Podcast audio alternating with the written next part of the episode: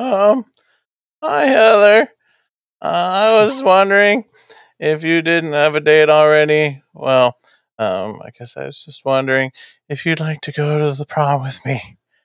Uh, I thought my mom and I could pick you up around five, and we could go out to eat first.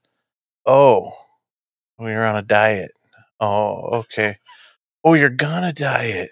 Oh, really? What color is it now? well, um, we, we don't have to go out to eat then. I could pick you up, or my mom and I could pick you up around six instead. Six thirty. Six forty-five. Six forty-six. Six forty-seven. What time do you want to go to the prom with me then? When hell freezes over? Is that Central Timer Mountain? This has been a reenactment of Insane Mike asking a girl to prom his senior year. And we're going to the prom here on Attack of the Killer podcast. Attention, planet Earth and beyond. Stay tuned for Attack of the Killer Podcast.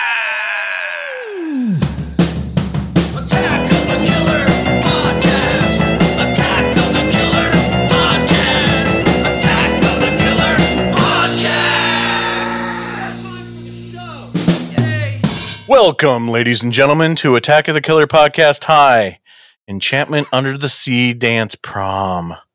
The theme and the wonderful decorations are done by our prom committee. We'll meet them a little later on here in a minute, but first, this year's prom is sponsored by the fine folks at Shudder. Shudder, the Netflix of horror. As a gift to all you graduating seniors, you all get a free month of Shudder. You get a free month, and you get a free month, and you get a free month. Just enter the promo code AOTKP and start with your first free month of streaming service that has something for every horror fan of all tastes. This is Attack of the Killer podcast highs highs 211th prom and boy oh boy it's going to be a great one. For you freshmen and new students who have never been to an Attack of the Killer po- Killer podcast high prom, this is how it works.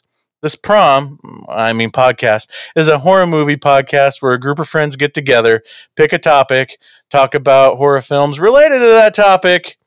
Now, it's an open and free conversation, so there's going to be spoilers. Now, if you came to prom without a date, or your date has ditched you for her boyfriend, and you're stuck hanging out over in the corner, it doesn't have to be that way for you. It is so much easier to be one of the cool kids here at Attack of the Killer Podcast High than any other school. All you have to do is to become a supporter of the show, and you can do that by going to jointheattackers.com. Trust me when I say your high school life is so much easier when you're one of the cool kids. You also get many perks of being a cool kid. You get to sit anywhere you want in the cafeteria at lunchtime. You get bonus episodes and special videos, and you even get excused from PE class. Now, again, go to jointheattackers.com and find out how to be one of those cool kids. And now, as I promised, it's time to introduce you to your prom committee. Please welcome your king and queen of prom, Jason. Hey, wait, what? I don't get. All I do know is that your intro was way too accurate. Hey, everybody, thanks for Yeah, It listening. was. He took prunes to prom because he couldn't find a date. Oh. Tad. Oh my god. Hey, I've gotten to the point where I save the worst ones for Tad. He had pig's blood dumped on him for prom, but that was just his aftershave. Andy! nice. How's it going? And our foreign exchange student, all the way from customers, also watched. Uh, Erica, Hi, guys. Welcome. welcome to the show. Erica, why don't you tell everybody out there a little bit about your show? Uh, so, Customers Also Watched is a movie podcast specifically about movies that are on Amazon Prime. So, I started with one movie that was on my personal watch list, and every episode I have to pick a movie that is on the suggested list of movies, uh, Customers Also Watch list. So, it's been a unbroken chain of movies following that list for about 40 plus episodes so far. Cool. and it's an awesome show. I really, I love the concept, and I really Great enjoy concept. it.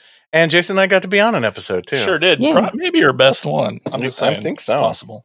I mean, I'm not biased, but probably. It pretty good. It pretty good. So customers also watched can be heard on our podcast network, uh, the Prescribed Films Podcast Network. So check out Erica's show and so many more at thepfpn.com. And now it's time to turn it over to Tad Carlos Fresco Good and his segment, What We Watched.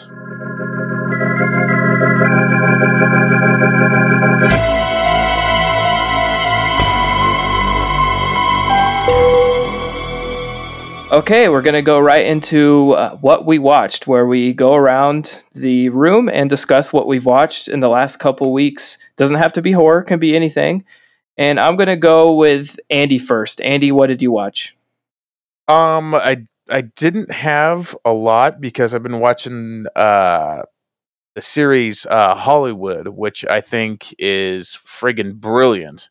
Uh, I I uh, the wife and I are down to the last episode, and um, I think you talked about it in the last episode. It's just about this um, uh, ra- uh, racially overtoned movie that's uh, being filmed in I think what is it the 40s I think, and um, it just takes place in Hollywood and all the the controversy that surrounded it, and the characters are really cool. I mean, particularly for uh, Jim Parsons' character, a guy by the name of uh, uh, Henry Sullivan, I think, and he's this uh, this agent, and uh, it's such a huge departure from Sheldon from Big Bang Theory. I mean, it's it's like night and day, and it's just it's just awesome. an- anytime he's on the screen, um, so I highly recommend that. That's on Netflix, and um, I also watched a movie called Charlie Says,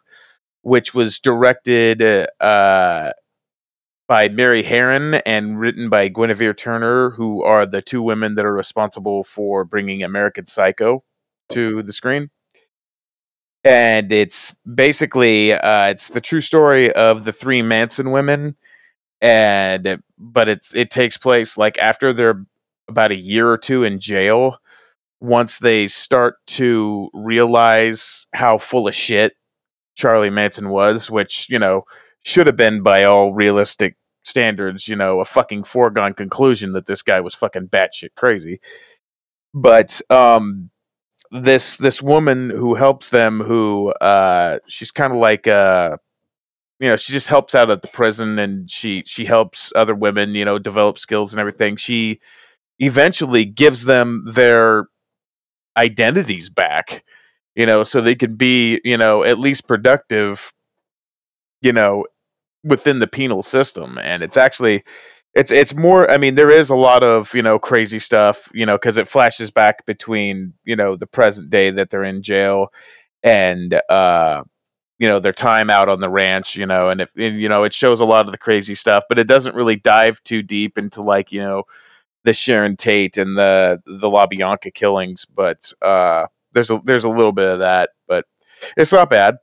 Um, and then probably the other thing I watched was a documentary called "The Kid Stays in the Picture," which is uh, it's the story about Robert Evans and how he basically um, he was plucked off the street to become this actor.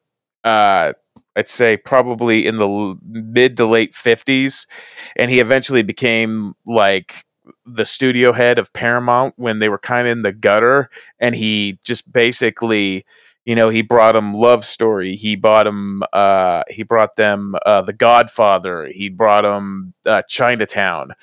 And he said while they were in like in ninth place, you know, he brought them to like, you know, first, a first place studio within a couple of years and then of course it you know addresses his downfall you know which would be like you know cocaine and it and then he was in an, a mental asylum for a while and he discusses his relationship with jack nicholson and then he eventually gets back into the studio and then he produces films like The Saint and Sliver and stuff like that, like, you know, later on in his career. I think he has since passed away, but it's actually it's like a rise and fall and rise story about this uh you know studio head that's probably responsible for s- probably some of the best movies to come out of the 1970s so i highly recommend that too and that's pretty much all i watched Excellent, excellent. Well, I guess I will jump over to Mike. What have you watched? Well, um, first of all, uh, you know, going back and watching some films I haven't watched in a while. Uh, Brandy and I, we watched Sleepaway Camp 2 again. Love Oh, that my. movie. Um, of course, she had to sit there and listen to me go through and talk about how I've got the cool collection because it was the recalled first aid kit box. I have that one too. Nice, nice. i had the Um, second one you guys suck and then we also uh, rewatched Odd Thomas, which that was Yay. awesome because I hadn't seen that in forever, and I've only ever seen it I think one time, before, you know. So it was great revisiting that. Forgotten so much, um, you know, but it yeah, great, great revisiting it. So that was fun. Um, of course, last drive-in, I wasn't gonna bring up the last drive-in because you know we do every time, but I just want to say that I I feel like I had a hell of a lot more fun this last time than I have um, in previous ones because I was following Joe Lynch's Oh yeah. tweets during oh yeah, the showing of Mayhem, and it was freaking amazing. what is my favorite one line? Um, uh, was uh, those who can't uh, have second rate B movie host shows. Yeah.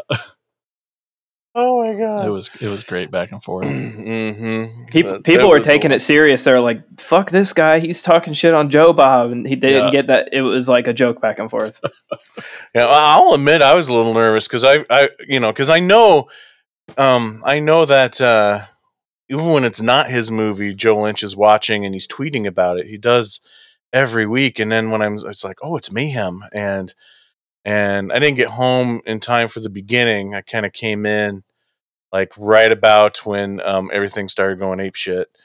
And so I'm like, oh, let's see what's going on with Twitter with Joe then. And then like like the first one I read was like something about fuck you, Joe Bob or something like that. And I'm like, uh oh. And I'm thinking to myself, is this real? I, kn- I know Right. like Joe's sense of humor, especially when he's talking to people that he knows, can be rather crass Yep. and blunt. So I didn't know. I, I wasn't quite sure. So I scrolled from the beginning and just read everything. And and I, I love right there at the very end, like Joe Bob replying back to one of the things that Joe Lynch had said and told him to fuck off to or whatever. And it was that's kind of where it was like, oh, this is just fun back and forth. But yeah, that was that made it that just made watching the movie awesome. Even and I love Mayhem as it is, but that was that was fun. Anyway, um I also watched that uh that new Fangoria presents film, that movie Porno. hmm Mm. I watched that. Oh, I heard it was okay. Eh, No. no. It uh I don't I don't know, man. Like I didn't know if it was intentional, like for humor or what. But everybody's like talking about talking religious in it. Like they're talking about God and stuff like that and all these religious aspects of everything and almost fu- and the fact that the movie's called porno and it really has nothing to do with porno Right. The concept sounded great, and then it just sounded like it had a terrible name. it it it it just the wrong name. it reminds me it kind of reminds me of both our film demonica and Yeah. Um popcorn Yeah. um only like watered down of both Whoa. yeah Mm. 'Cause- and you know and the idea because they find this film reel that apparently has this succubus trapped in it so when they play the movie back um it releases the succubus and she's loose in the theater and she's um I don't want to say killing them off one by one because pretty much everybody just lives. Spoilers, sorry. Um, but uh, But that old story, yeah. yeah, right. Um, and I'm and and after because I'm thinking like the film reel is going to be a, a porno film, and they're calling it pornographic and stuff, but really it's like this woman. She takes off this robe. She's naked, and then she gets blood flown flown uh, flung on her. She's covered in blood, and that's it. Like there's no simulated sex. There's nothing, you know. And I'm like, how can you call that a porno? I mean, it really sounded like a super religious group who would classify like a horror movie or or whatever that film reel would be just because there's some nudity in it and some weirdo images and that makes it pornographic. So i don't know. I i, I doubt especially being presented by fangoria that it's some kind of like hidden hidden propaganda message but it kind of felt that way Hmm. because like the the guy who runs the movie theater they the- one of the opening scenes of the movie is all the employees of the movie theater before they open up that night are in a circle praying to God for having a successful night. And I'm like, what what is going on here? Tad does that all the time at his movie theater.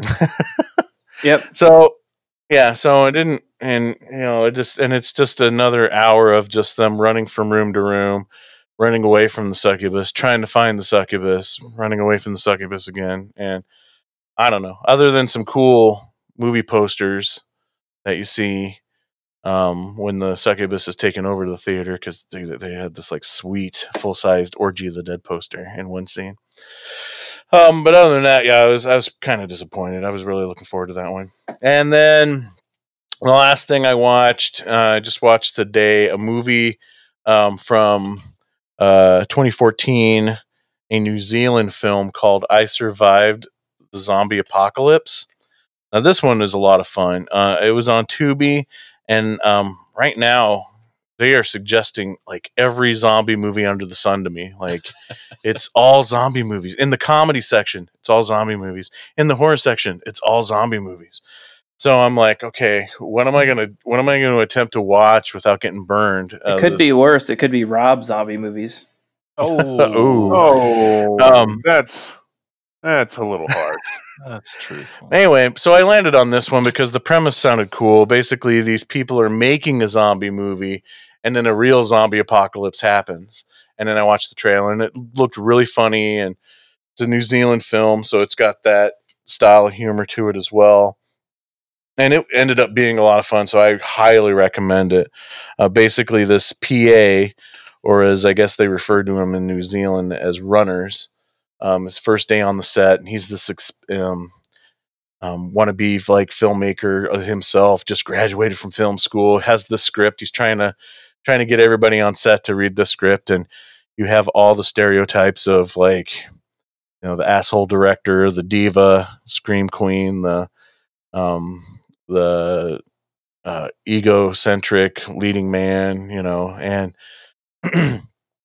and you know, and then eventually a zombie outbreak happens. My favorite character, and I and I love it for so many reasons, but the um the prop the prop master is this like he's an, he's like the one American on the set, and he's this gun toting, uh, overweight hillbilly, shoot first, ask questions later type guy, and I just love how we as Americans are stereotyped in this New Zealand film as this guy.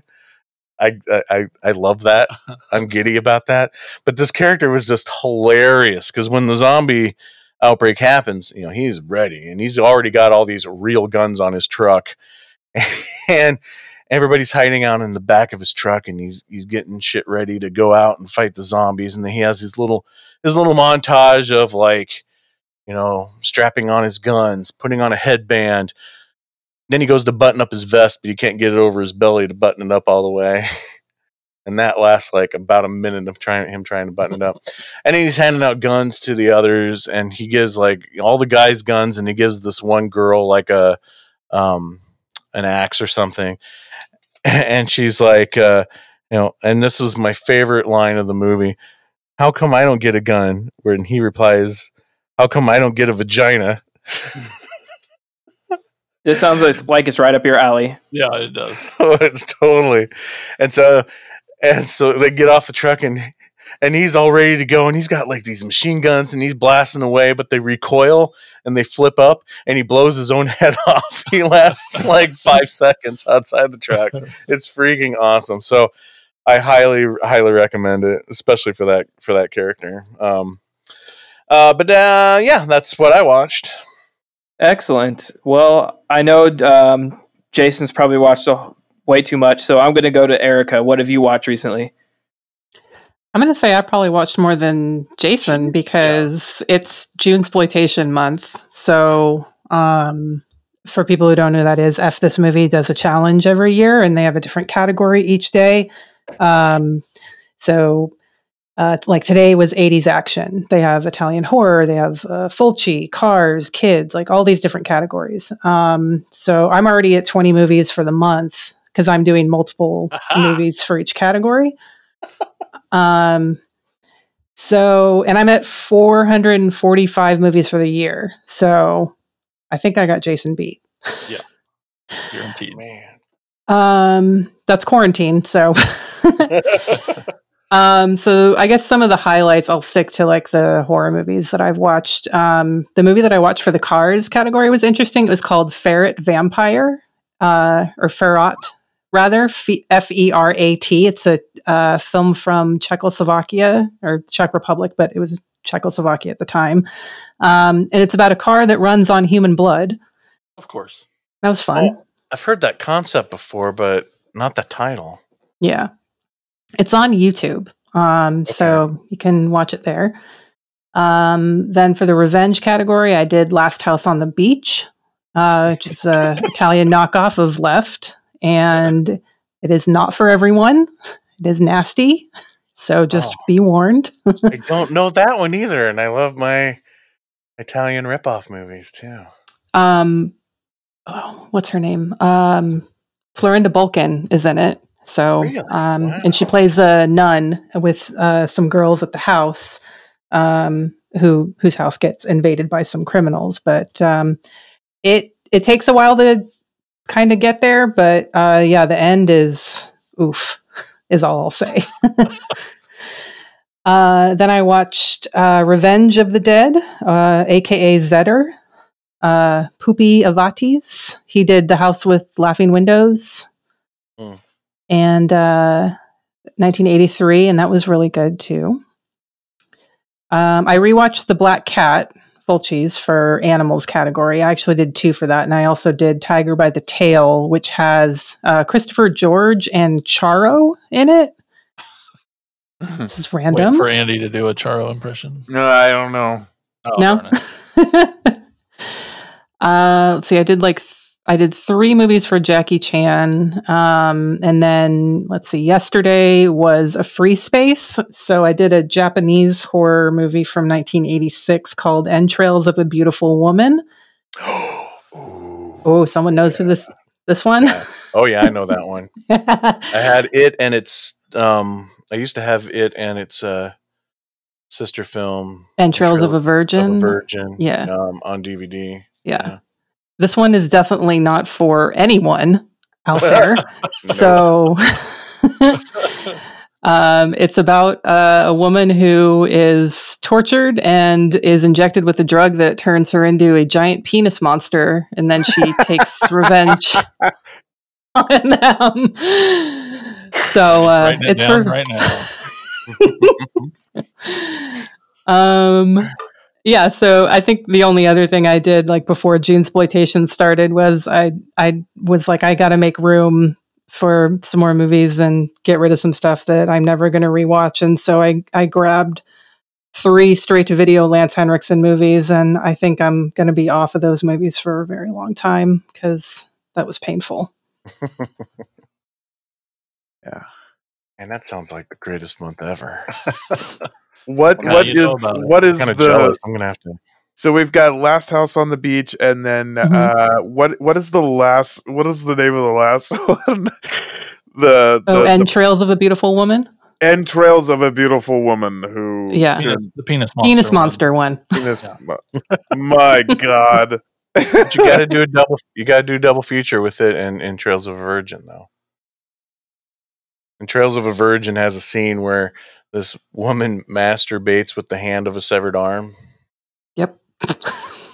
You're really selling it. I know, there. right? We've all been there. Wow. So, uh, is does that conclude what you've watched? I mean, I don't know how you can top that, but I don't want to go too deep into other stuff that I've watched, so I'll just leave it on Entrails of a Oh. Beautiful Woman. Just it's, yeah, the rest of it's probably on the dark web. My God. I mean, I have to use like placeholders on Letterboxd for a lot of the stuff that I watch because it's not even on Letterboxd. So. oh well, Jason, I wouldn't want to follow that. But um, what have you watched? Oh man. well, since you, uh, I'll, I'll just start listing all mine now. I was gonna highlight it, but no, I will still. I, of course, there was Dead Heat and Cannibal Holocaust. That was a really fun night. Yeah, I had never seen Dead Heat before, so that, that was the first Oh. time for me. Oh, I love that movie. It's so It's good. perfect for Joe Bob. Like I, I love that he's been doing like one movie I know and love oh, every week, and then one that I've never seen. It's been working out perfect for me. And- Especially when he showed Troma's War, right? I like I said that last last time. Uh, I really liked him and Lloyd talking. I didn't care for the movie. Like I was, I absolutely loved seeing those two or listening to those two just talk. That was great, but Yep. didn't care for the movie.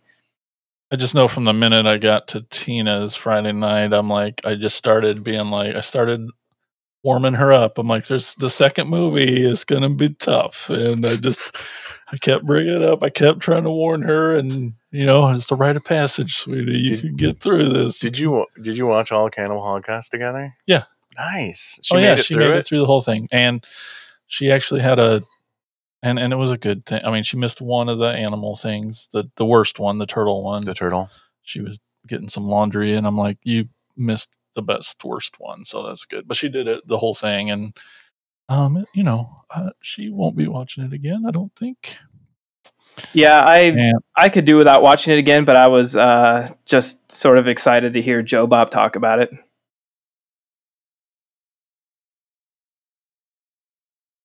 for sure. And then um, let's see what else. Uh, I'll skip over the non-horror stuff. Um, yeah, Mayhem, and that was the first time I'd seen Tetsuo the Iron Man. Me too.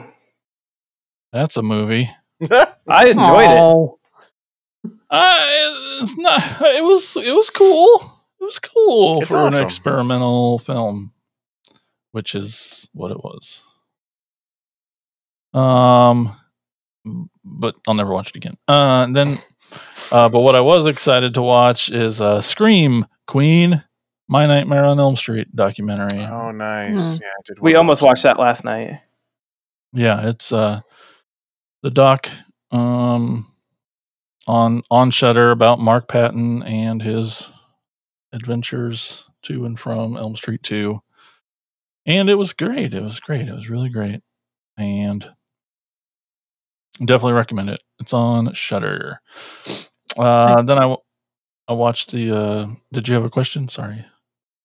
Oh! I was just going to say I saw that at um, Fantastic Fest in Oh, yeah. September. That documentary, and uh, yeah, Mark Patton was there and did a Q and A um, Oh, afterwards. awesome. And he's so rad because most people who go there to promote their movies show up for like day of um, or the two days that it's it's screening. He stayed for the whole thing and was meeting fans and like getting to people that were waiting and like um, waiting in line to see if there were empty seats if they could buy a ticket to get in. Like he was like getting all these people in, and he's just a great person. That's good to hear.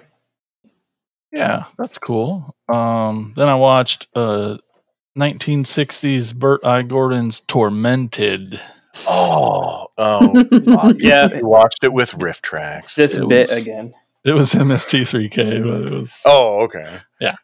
That was- You do this to me every fucking time. Like I get so excited. I'm like, oh, you watched something cool, and it's oh I no, it's still the did watch something cool. That's It- one of my favorite Bert I. Gordon movies too. By the way, it's one of my favorite ones. Of his. that Yeah, I'm just kidding. It was cool. Um, then I watched. I finally watched The Hunt, and that was Ooh, yeah. fantastic. Way better than I thought it was going to be. Yeah. Yeah. I, yes. Uh, oh, Uh, careful. they're just there's just uh, I guess I the thing I want to say about it is kind of a spoiler, but too many people die. Um, that was hard. Anyway, yeah, and- but the most important one survives. debatable. And What? I watched uh on Hulu. I watched this one because I thought it was it reminded me of Flyboy. Um, it's a little comedy and it's about paranormal investigation called Ghost Team, and it's, it stars Jon Heder and Justin Long. Yeah, I saw that on David your uh, Letterboxd, and it piqued my interest. Yeah, it's about this team that wants to be something in life. They want to do something, and and there's this fake TV show that's hiring, looking for a new member, and if they turn in the, they make a tape and turn it in, maybe he can get on. The, and then like he makes this team of all his reject friends that are all crazy and weird, and Justin Long is it might be his funniest I don't know. He's really funny in it.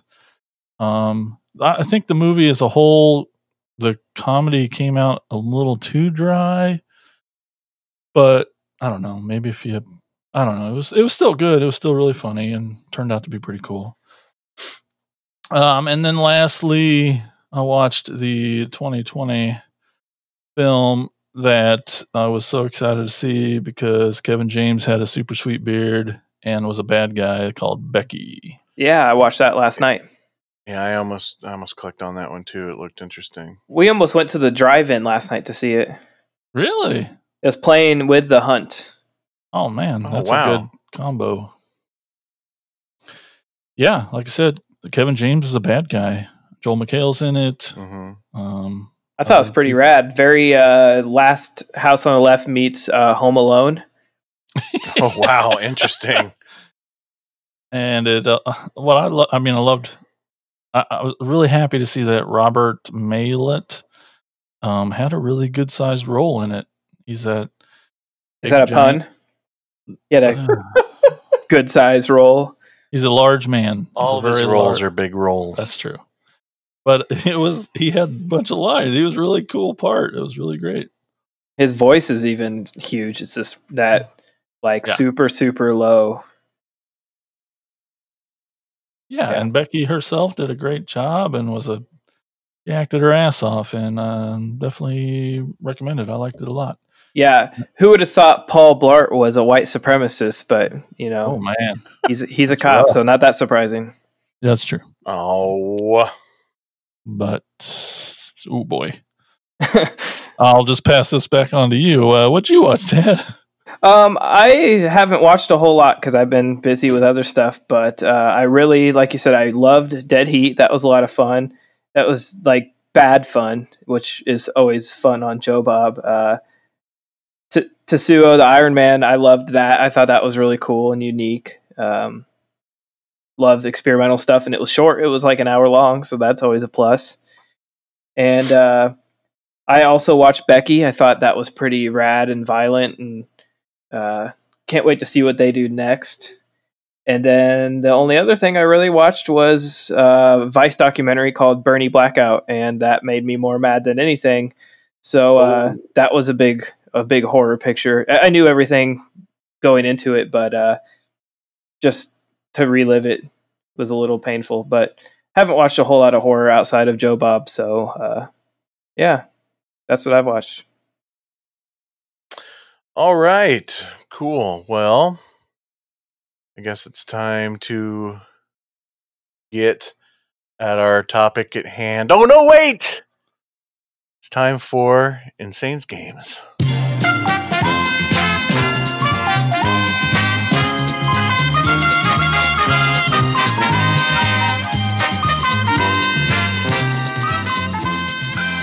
That's right. It's time for Insane's Games with your host, Insane Mike. That's me. And the game we're going to play this time, if you couldn't guess from the music, we are playing The Vincent Price is Right. So, how the game is played. These are all all these questions have to do with Vincent Price, obviously, and they're all number based. And just like the Price is right, person with the closest answer without going over wins. So it'll be things like film budgets or grosses or Hmm. stuff like that. So Oh my. yeah. So the first question is the box office uh the box office take home for House of Wax from 1953. What was the box office totals for House of Wax from from 1953? Tad, what's your guess? Um, one dollar, Bob. Oh. One dollar. Andy, what about you? Uh, I'm gonna say seventy-five thousand. Man, I don't know. Okay. Oh man. Erica. Two and a half million. All right. And and Jason. So I'm not gonna remember the rules. So the I just can't go over. Closest to the closest to the actual answer wins, but you cannot go over. And the highest was 25, 2.5, 2.5 then million. 2.6 million. okay. Because my original guess, if you asked me first, was going to be way more than that. But okay, go ahead. Sorry. Okay, so the the correct answer is 23 uh, 23 million 750,000. So Andy is the winner with 75,000. What? You said 2.6, didn't you? Yeah. And that's over. Oh, I thought you said s- 23 26 million. 23 million 750. Wait. What? What do you? So, so Jason would win. I won. Yeah, Jason won. Oh yeah, you're right. I was thinking 26 million. My Sorry. my original guess was going to be 17, but no. Yeah, so Jason won that one. Okay. Yeah, this All game's awesome. Suddenly. All right. So the number of Vincent Price's acting credits. oh my gosh. Tad. One hundred forty-seven. Okay. Andy. Oh, okay. Um, one hundred fifty-seven. Okay. Erica. Mm, Jason's gonna s- snipe me again, no matter what I do. Yeah. Go high, go low. It's up to you. I have to go first every time, so That's true. Yeah. Maybe Isn't I'll, it supposed to I'll- maybe I'll alternate? I'll, I'll, I'll alternate after this. All right. Um, one fifty one. 51. And Jason? One. You piece of What? shit. You piece of shit. He has one acting credit. Bob, what's the answer? Uh, the answer is to spade and neuter your pets. Oh. The answer is 206. Oh, damn. So Andy Wow. won that Andy one. it. Nice. Good job. All right. Should have went over. That's So- a lot of credits. Oh, So the next one is the film budget for Last Man on Earth from 1964. So we'll start with Andy. I'm gonna say sixty thousand. Okay. Erica? Eighty six thousand. Six. Okay. Jason? 61,000. 61. And Tad? Um, forty-eight thousand. 48,000. Um, let's see. Uh, it would be Erica on this one because it was 300,000. Oh, wow. Yeah. Way more than it shows on screen. Ah. I just think of like a sandwich was like four pennies back then. So right. Film budgets were nothing. All right. So let's stick with budgets and we'll do this next one. The budget Oh, of Michael Jackson's Thriller music video. Oh Christ! Well, Erica, 1.8 million. It's a good guess. Yes, Jason. Oh, good. Two million. Okay. Uh, Tad. Oh man, that's a tough one. Um I'm going to go with something ridiculous. I'm just going to go high like a 100 million. Holy shit!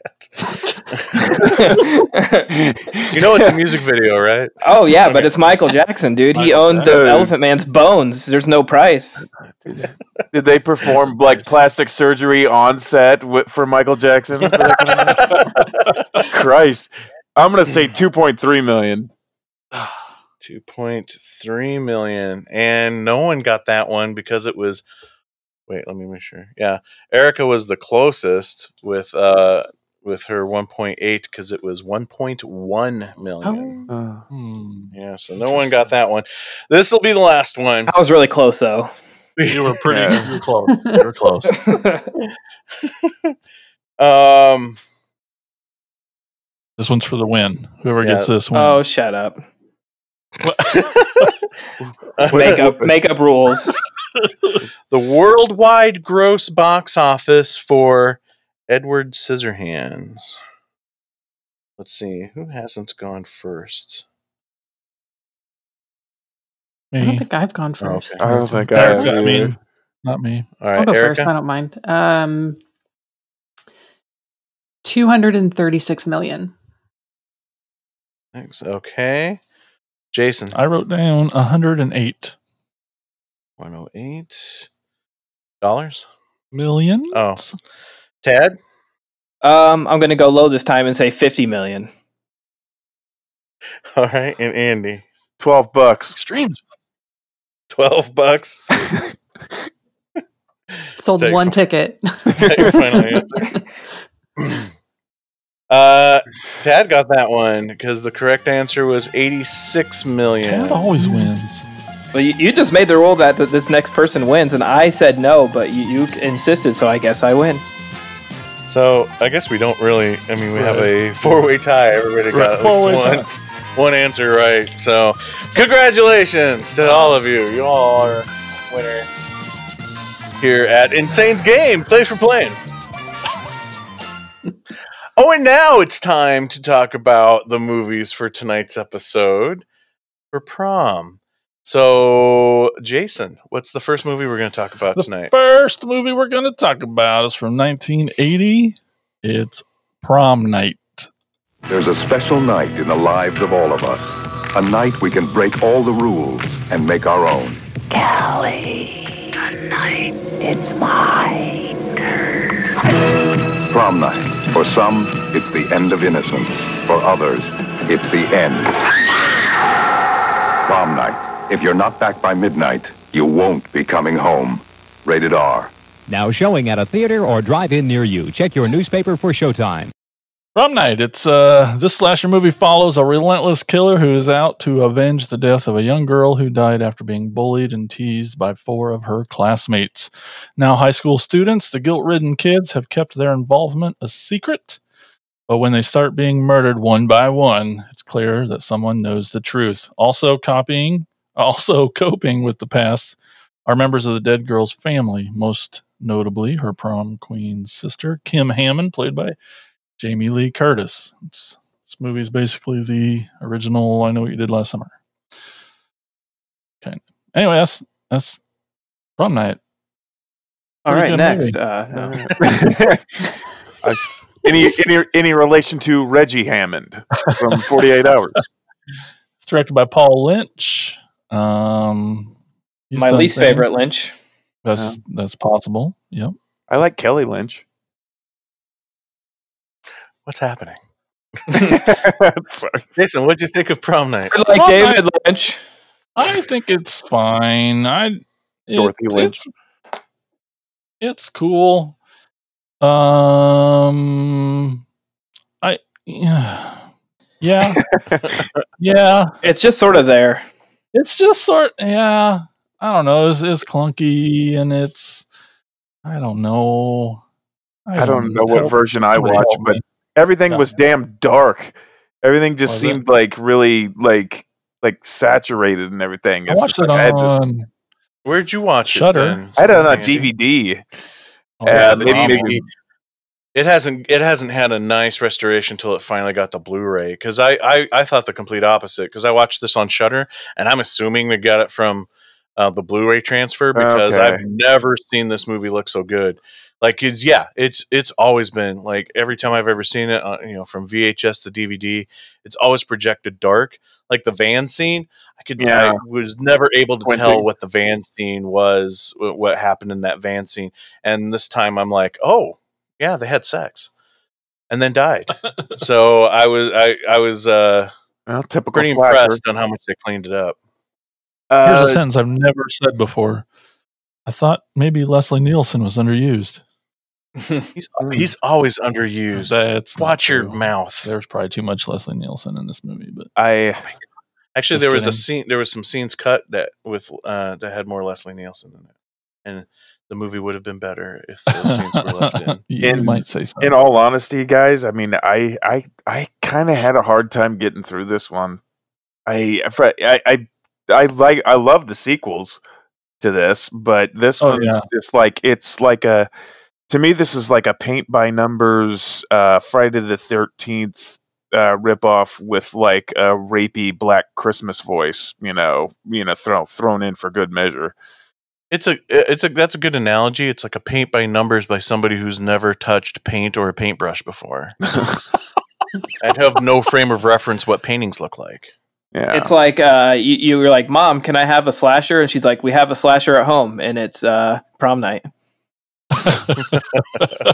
It's like a hamburger on white bread. It just sucks. yeah. It's not as good. Like, like, I like the stuff there, you know. It could like be it's so much better. it's Yeah. still a burger and it has some good ingredients, like Jamie Lee Curtis, you know. But uh, it just out of everything that she did in her sort of run as a scream, scream queen, this one, uh, you know, at the bottom of that list for sure.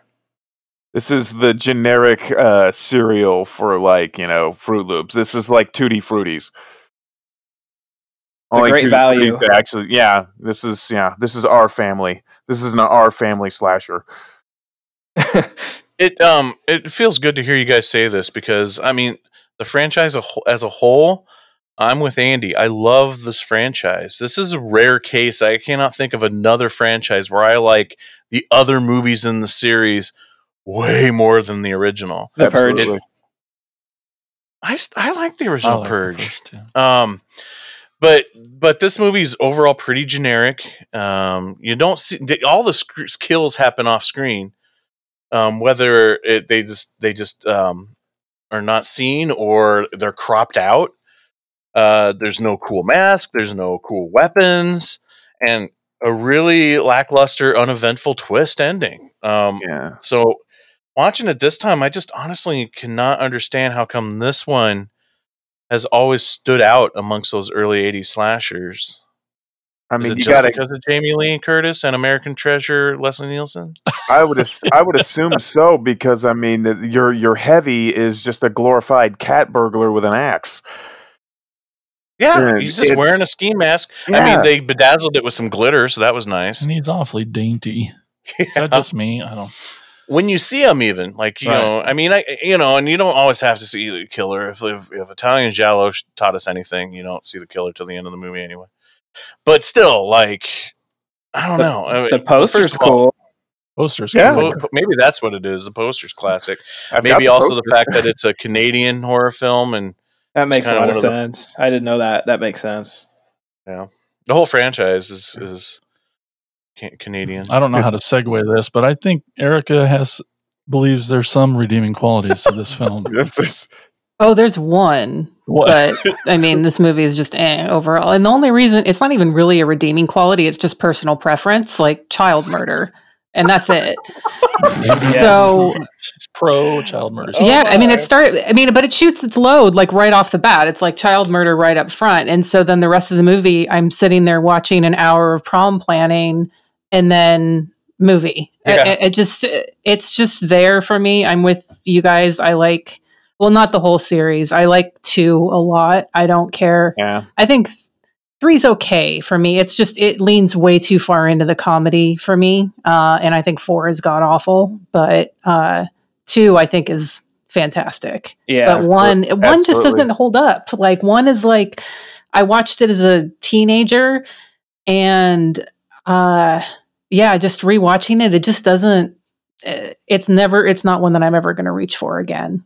It's up there with um, Happy Birthday to Me as one that is cool on paper, has a cool poster, uh, Mhm. has a cool trailer, but the movie itself is like blah.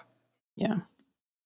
Which again just makes it so weird that this one has stood out amongst a lot of those other films like Happy Birthday to Me or The Burning or whatever. And and God bless.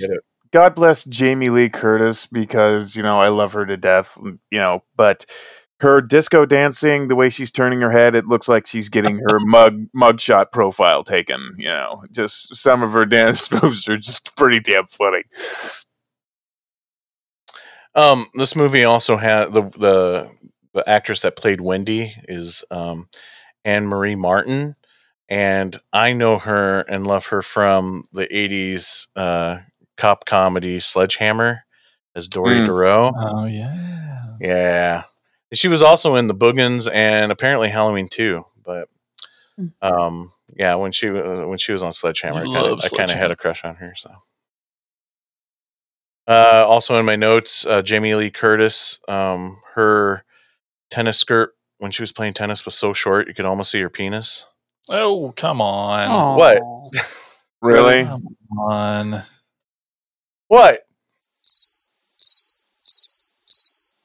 You can hear everybody uh, clicking off this episode. That was that was a good run, guys. That was a really good run. We got 211 episodes. Oh. Thanks, fearless leader. You're welcome. Uh, I knew that joke was going to get the scent, but I did it anyway. Um, interesting facts about this movie: uh, the actor Brock Simpson is the only actor who appeared in all four prom night movies, lucky. and Hamilton High School is the the school that's um, featured in all of the prom night movies as well. He's like Although the Eugene lucky. Levy of the prom night Yeah, franchise. yeah, he totally is. Uh, I also have in my notes composer Paul Zaza, uh, who did the score, also wrote all the disco songs, and he wrote all the disco songs in only five days, which is, I assume, the length of time it takes to write any disco song. Hmm. so yeah, prom night. Are we done with prom night already? I think we are. Jesus. Speaking of descent, oh man, All right, fine. I won't talk anymore. Mm. I'm going to turn it over to Tad for the second movie. All right, our second movie is a 2009 movie, The Loved Ones. Will you go to the dance with me? I'm done with Holly. Guess who asked me to the dance? Tell me, who is she? I'll never tell.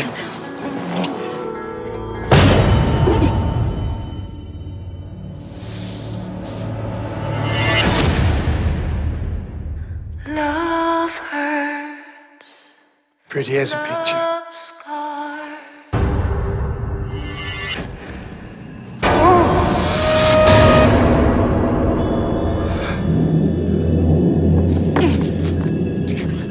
What are you looking at?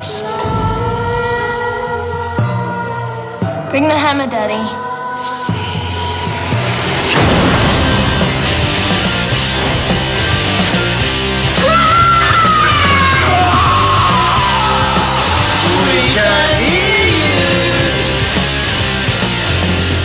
This year's Queen of the Dances, Lola Stone.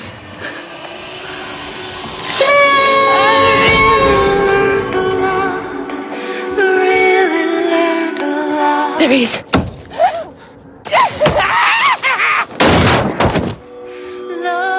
Like a flame. It boils your brains and turns you into one of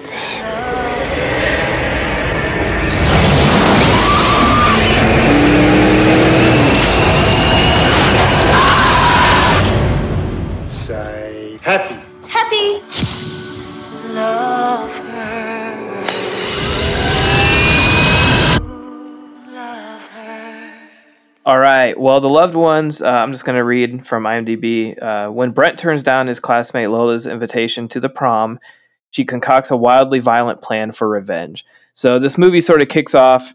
Uh, we get to know Brent. He is learning to drive. He gets in a car accident and I believe kills his father, which puts him and his mom in sort of a downward spiral.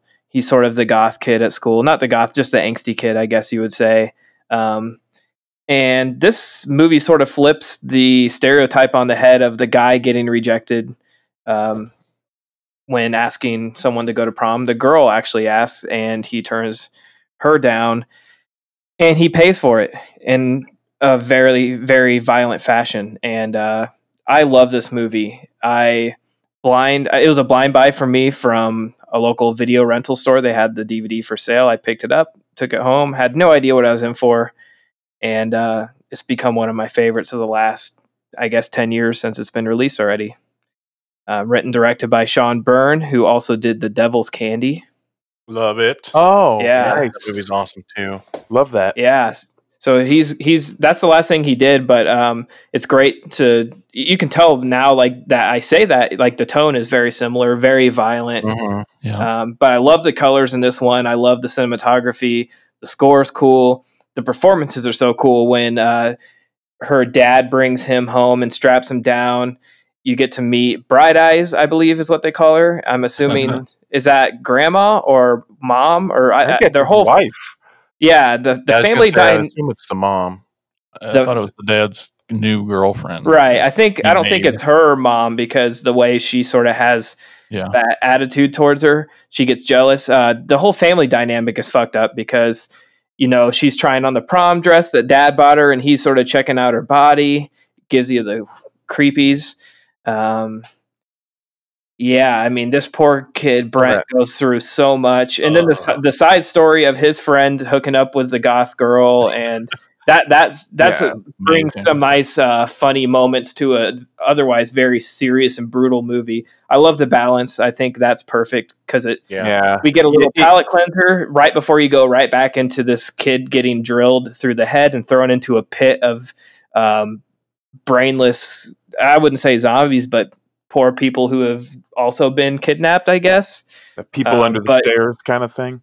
Yeah, and uh, spoiler: right when you think he's finally getting saved, and someone shows up looking for him, they get fucked too.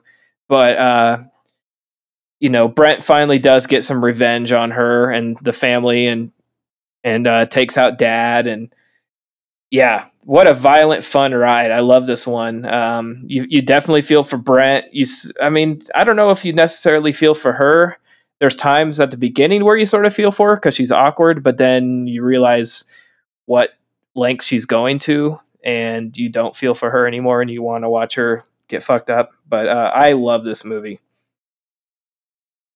What do you guys think? yeah, I, I loved it too. Uh, second or third time I've seen it. Um, I agree with everything you said. I uh, Tina was like, she pointed out, I'm like, Brent didn't even really be that mean to her in the beginning. No, no, he You wasn't. like. I thought he, he let her down okay. You know, it could have been way worse. But holy shit, the fucking shit he goes through. This family's so fucked up, and it's just a nonstop. Like, what the what is gonna happen next? And and I still this time watching it, I had a my least favorite part of the whole movie is when that guy when you think he's getting out and the dad the guy I'll say whoops the the guy comes to save him and doesn't and like that's Yeah. just that's just not needed and that's just sad because But I think that that is in that pit right And- Well, I think it is. I mean, not necessarily needed, but to me, that gave you sort of a false sense of hope, and then it's like all hope is gone when that happens, which is devastating. But it make gives you those feelings, you know. It, it gets you emotionally invested in this movie. But at the And, same uh, time, it's a you know, ride you look at that that that goth girl Mia. Not only did she now she's lost her she lost her brother, and now she's lost her father because of this family. Yeah, and she was sort of fucked up in the beginning. You know, she just seemed- gained a really cool boyfriend. Yeah.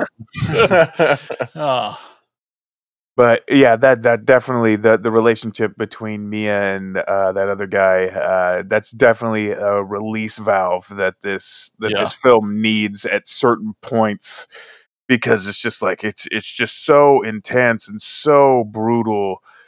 You're just like, yeah, it's it's it's cringe worthy moments, but you want to say, okay, like you know, when are you you want to keep watching because like when are we going to hit a ceiling with this crazy shit? And it just and then keep, they you drill know- into his fucking head, and you're like, "There's no way you're taking our main character and actually going through with it," and they do twice. My favorite part of Oh that my is God. seeing the smoke Oh fuck! from the soon as you drill hitting the, smoke, bone. uh, That like made- there is that- no way out of this. That little detail just made it all the more painful. Any lobotomy stuff or shock therapy stuff, I just I can't deal with it. It's so hard. It's just so hard. I, I love the scene where he's down in the pit and she's looking over the edge and he grabs the handgun and shoots up at her and hits the disco ball. That's just such a it's just a well a well shot scene. Like Yep. looking down the, the the angle they shot it from down in the pit, looking up at her and she's looking down like she has no idea. And then he he grabs a gun and it hits that disco ball and sheds and it you know sprays the light everywhere. It's just a a beautiful shot. Well done. This is why you don't spoil your kids. He's This movie. and the poor That's guy the gets lesson. Ugh. after getting uh, finally getting out of that chair after all that shit, you know, drilled into his head. He's got knives, you know, pounded In into feet. his. And then he gets, and then he's got a you know, thank God she threw that hammer down at him because he would, you know, he had to fight off all those guys trying to eat him. Yeah, my God. Ugh. Relentless. Yeah, and the other lesson you learn is take the goth chick to prom, right? absolutely. That's clearly always ask the girl. Erica, this movie took place after 1980, so I know. what God. did, what'd you think? What'd you think? This is uh, one of the few movies of this century that I actually like. So, um, You got one, guys. yeah, you got one. But I, but the it does so many things effectively. Like it's it's not this like hyper kinetic, uh, you know, uh, charged movie. It's perfectly well paced and balanced. It does uh, like the uh, show don't tell really well. Like the fact that Brent is a cutter, like he never has to have that conversation with like a counselor or his girlfriend or a friend. You just see the scars, you see the blade around his neck. Um, it it has so much so many things in it that make you uncomfortable like the the like mike mentioned the the smoke coming out of when he's drilling the Mm. forehead. Um and it's got that you know that relationship that makes you not just like what's happening physically in the gore but the relationship also makes you uncomfortable. It's got that girl with the the daddy issues and the dad who's looking at his daughter the wrong way. And it's like she's almost like i was reminded a little bit of uh toys are not for children um mike you watched No. that one or No, I don't. I, I don't know that one. Oh, okay. Um, it's basically a girl with daddy issues and turns to prostitution, and I don't want to spoil it, but that movie's not for everyone. Just like toys are not for children. um, but yeah, no, I, I like this. Is this was a rewatch for me, um, and yeah, it uh, it like I mentioned, it's just one of those few movies from this century that I like. With writing this good, it's hard to deny. You're right. Well, imagine like my surprise. I picked this up at Family Video. It was like a dollar or something. They always do these like big DVD clearance sales, and I was like, that cover looks really cool. I had never heard of it. Uh, it had it was like a new release at the time, so it must have been you know ten years ago when it when it hit DVD or nine years ago or so. And I took it home, not knowing a thing, not seeing a trailer, not hearing a word about it, and Oh, holy man. shit, man! Like what a ride! I'm like, oh my god! And I go online and I'm telling all my horror friends, I'm like, have you seen this? Have you seen this? And half of them were like, yeah, dumbass. Like everybody knows that one. And I, other It's in half, the of my friends- bin. We've been there. We've right? it. No, the other friends were like, you know, no, never heard of it. I'm like, come over, let's watch it. Yeah, sometimes those blind buys pay off really well. Yeah, this was Mhm. one of those. Oh yeah, and then that just makes those movies all the more special because it was a blind buy. Absolutely. Um, yeah, I I'm with everybody. Love this one. I love the loved ones. Um, there's just so much going on in this movie. Uh, the moment when he's climbing the the rocks, and he has that kind of like moment where he stops. And He's slipping. kinda, like, about it. leaning back, like you think he's going to kill himself, and maybe that's even what's going through his head. But then when the rocks slip and it becomes a reality to him, the actual death, like he fights to save himself.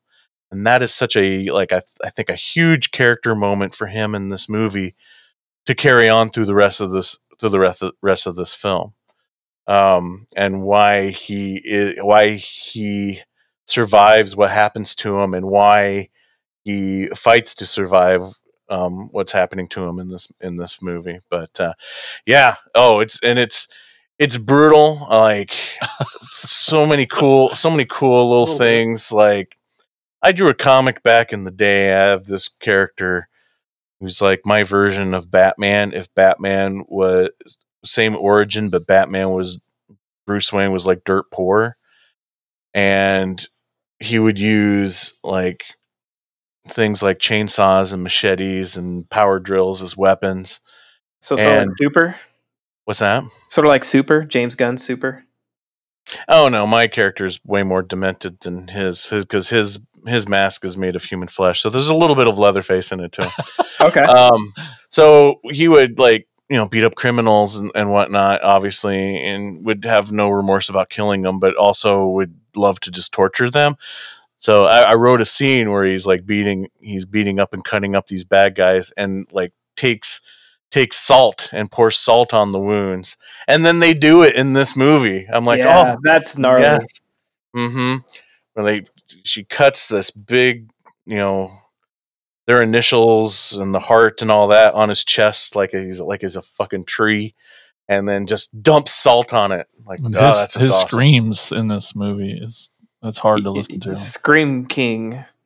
Right. Yeah. I Sort I of. wonder if the the filmmakers were big fans of Motel Hell because those gurgly Mm. screams after their voice boxes were destroyed um, really reminds me of the people uh, with their throats cut in Motel Hell when they're buried up to their necks for Farmer Vincent's fr- Farmer, Farmer Vincent's fritters. Oh, and what about and just again with the brutality that scene after she gets she gets hit by the car and then she's still trying to crawl to kill them using Yeah, the knife to pull her It off. reminded me of uh, Chucky in Child's Play 2 when you know he has like the knife as a hand and he's melted and he's like dragging his body on the ground. Yeah, absolutely. But I'm And- watching this. I'm like, oh, this is just she's relentless, and this is so brutal. And then I looked at her wrist. Did Yeah, you see wrist. her hand? Mhm. Her Like wrist was gnarly. the wrist. The the bones are protruding out of the top of the. Oh my god, it was awesome. And then it went Yeah, into was like the bad. longest push in shot of the whole movie. And it just slowly fade. You know, the music's pretty. It gets quiet. It zooms in on her way, way into her face. And bam! And then thud. Right. Yep. gets- oh, man. It's such a cool, such a cool sequence. Yes, and I, I'm with Tad. The, the color, the colors in this movie, the color scheme, I love it. I mean, I'm just, I'm just all, I just. The older I get, the more I realize when it comes to cinema. Don't I? Don't give me those washed out colored movies where they just flush all the color out. I like, I like bright colors and pretty things that like catch my attention, and just the nice, beautiful, colorful palette that this movie has. I, I do appreciate like what Erica was saying about how subtle they sort of tell his story. Like the the rock climbing thing is, uh, you know, not directly said. You you sort of feel through his emotions that way, and same with you know like his wrists and stuff. Like we learn so much about him without him saying really saying anything. Uh, and you know we can all probably relate in some way or another to that uh, that you know he's gone through a lot of bad shit you know and he's dealing with it and like his poor mom you know stuck at home not knowing where he is what's going on uh, but the the dad in this uh, the girl's dad is another great performance too. He's like scared of his own daughter, nervous, wants to make sure that she's you know happy and spoiled and taken care of, but he just plays it so perfectly because then. They're sitting at the table and uh, she's like, you know, who's prettier, Bright Eyes or me? And he's like, he, he's scared to. Well, you're both pretty, and it's like, Yeah. dude, th- you know, Bright Eyes isn't going to attack you. You tell her she's prettier. Come on, man. Yeah. And as as much, you know, gore and disturbing imagery is in this movie, nothing was grosser than them eating that fried chicken. Gross. I'm right there with you. That's a pet peeve of mine. I can't watch people eat like hot wings or like meat on bones. Like, oh, Oh, Like yeah, like when the grease gremlins eat over their faces. when the and gremlins eat chicken in Gremlins. That's like the grossest scene of the movie. mm. Yeah. yeah. That chicken in that movie looks really gross. It's like stringy and goopy. Ugh. yeah. Anyways, Ugh. Yeah, so highly recommended. I already forgot what what other film did you say the filmmaker? the, Dev- the Devil's Candy. Devil's Candy. Yeah. That's right. I love that movie. Is he Yeah. done more? Because you know that's two for two, very solid movies. He hasn't directed anything, and that was 2015. So he's gone five years. That's wild. Um, yeah, anybody out there who has not heard of Devil's Candy, you need to check it out. I love it for because I've always said I, I love I love '80s heavy metal propaganda horror movies where heavy metal's the bad guy. Metal know, like trick, exploitation. Yeah. trick or, yeah, there you go. Thank you. Uh, like Trick or Treat or Black Roses. But the thing that always disturbed me about it, it's like horror movies and heavy metal were so attacked during during the 80s by parents groups and religious groups and whatnot you would think those two would merge and join together. And devil's candy i think is finally the movie i've always wanted to see representation of heavy metal in um, in a horror film because the heavy metal head turns out to be the hero of the movie. And at first at first when you watch it you don't think it's going to go down that path. You think he's going to get like possessed and all this tropes, shit but yeah.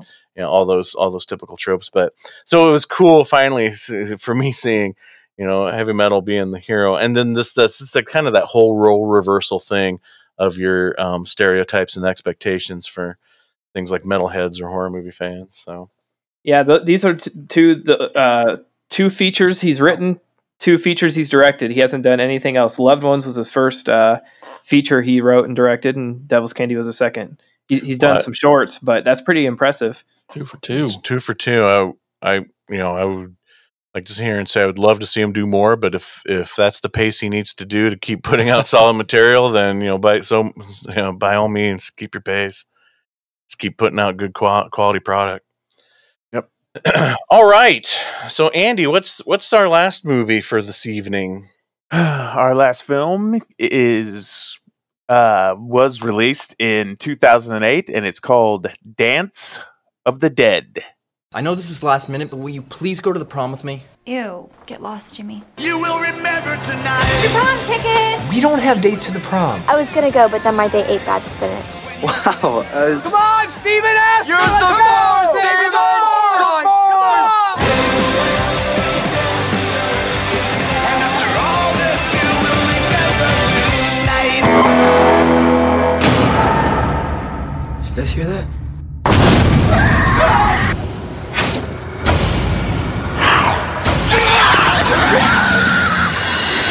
Oh, hell.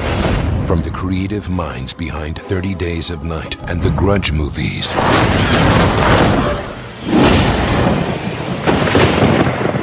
Why is this happening? End of the world. God's flushing the toilet. That was disturbing.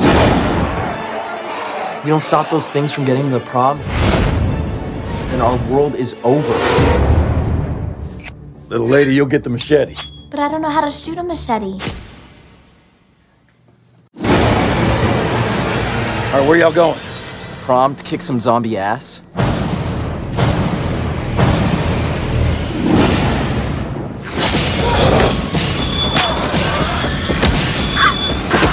Who are you guys? We're the sci-fi club, we're here to rescue you. Dance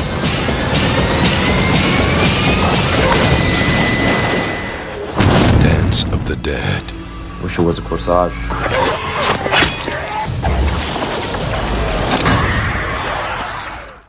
Okay. Dance of the Dead. Um, the basic premise of this is uh, due to the this uh, relatively small town's nuclear power plant. Um, the dead are coming back to life, and pretty much all traditional zombie rules apply. You know, you get bit, you know, you turn into one. Um, they also uh, they kind of bridge the gap between slow zombies and fast zombies in this one, as far as I can tell. Um, but uh, basically, they're uh, a lot of the uh, the townspeople who are getting infected. You know, they're running amok, and also they all end up at the prom for some reason.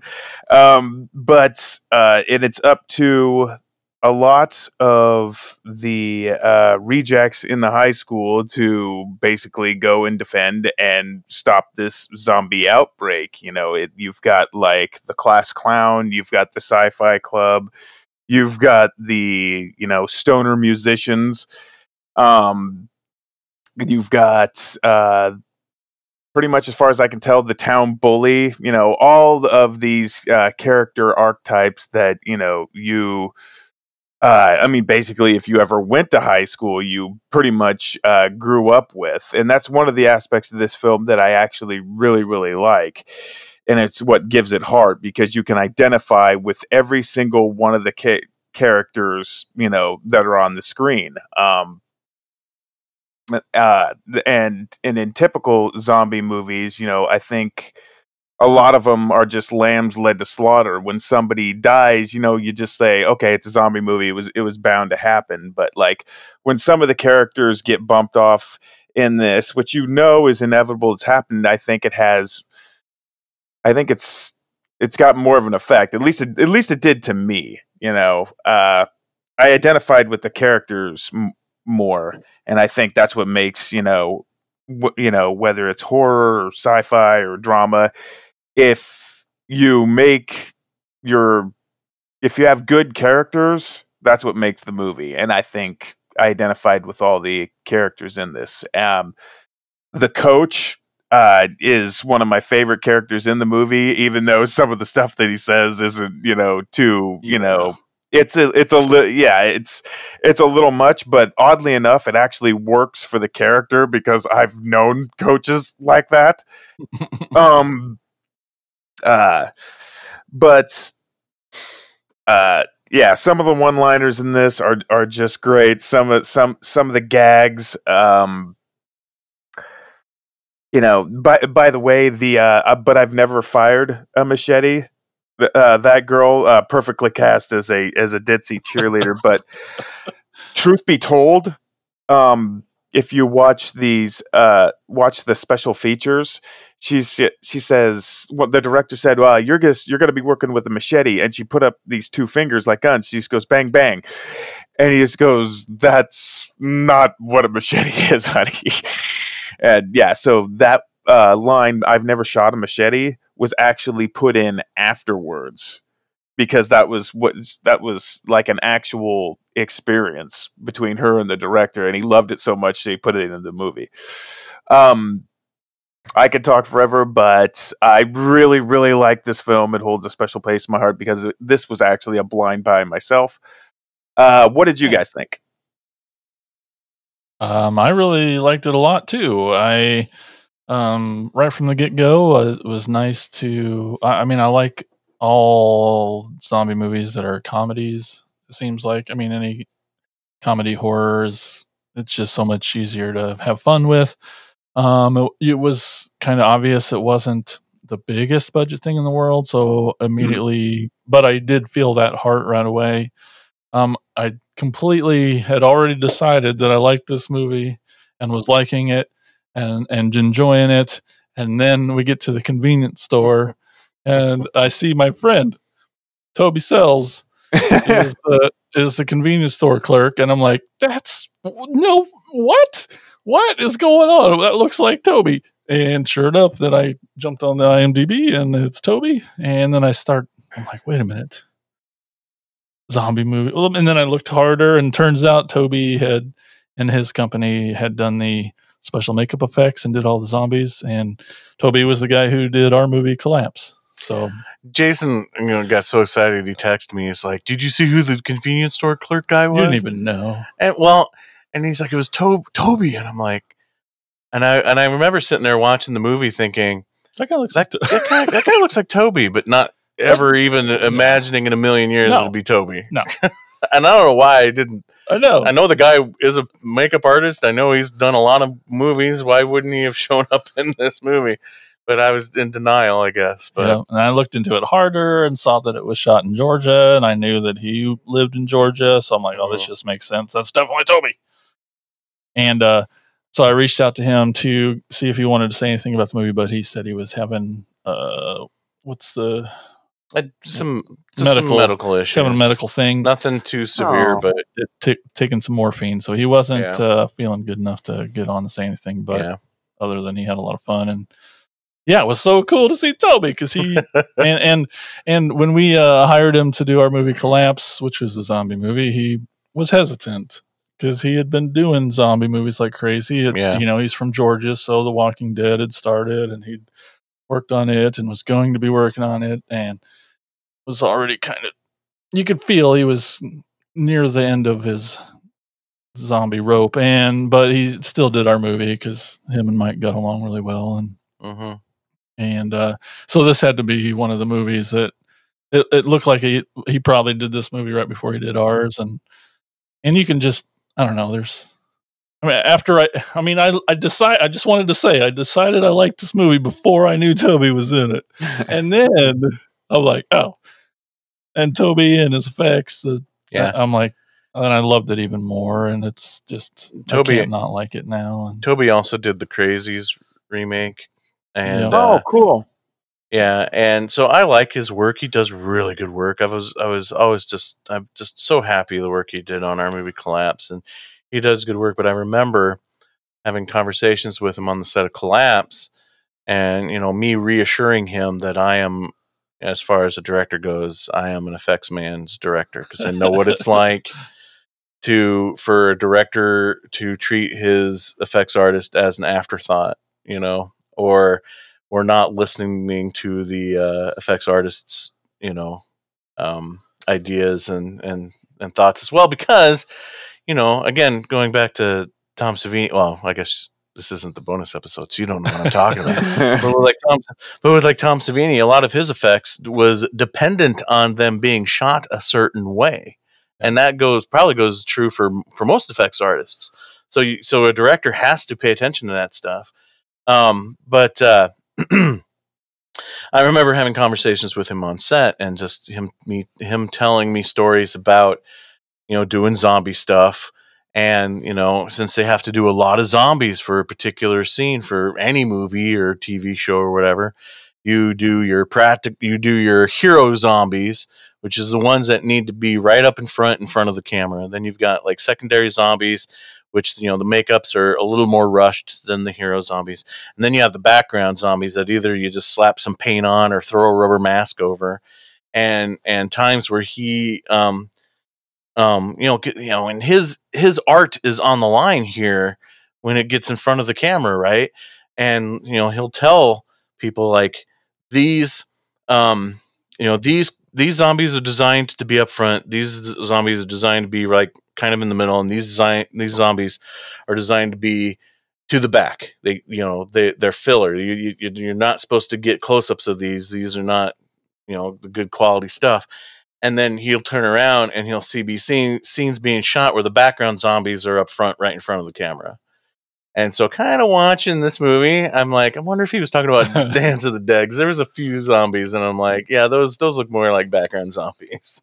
Yeah and and then they and they kind of did what we did. It seemed like that they kind of took over a town watching the special features and then a lot of townsfolk are used as extras and they had a school that they used to just put everyone in and do the zombie work and anyway so yeah I, and and yes the movie i thought was great it was really funny i enjoyed the kids um and and their play um I, but then once i but once i learned it was toby then i'm like i'm all in on this movie i love this movie and it's really great to see him and his work and and i don't I don't think we've ever said this before, but if you want to see a non funny zombie movie that Toby worked on, I, our movie Collapse can be seen on Tubi, the Tubi app, but yeah, the only place you can see it. But And Anyway, I like I like the fact that there is a well, you did see a a real raunchy um, r- zombie makeout session in Dead Alive, but there's a more tasteful man. zo-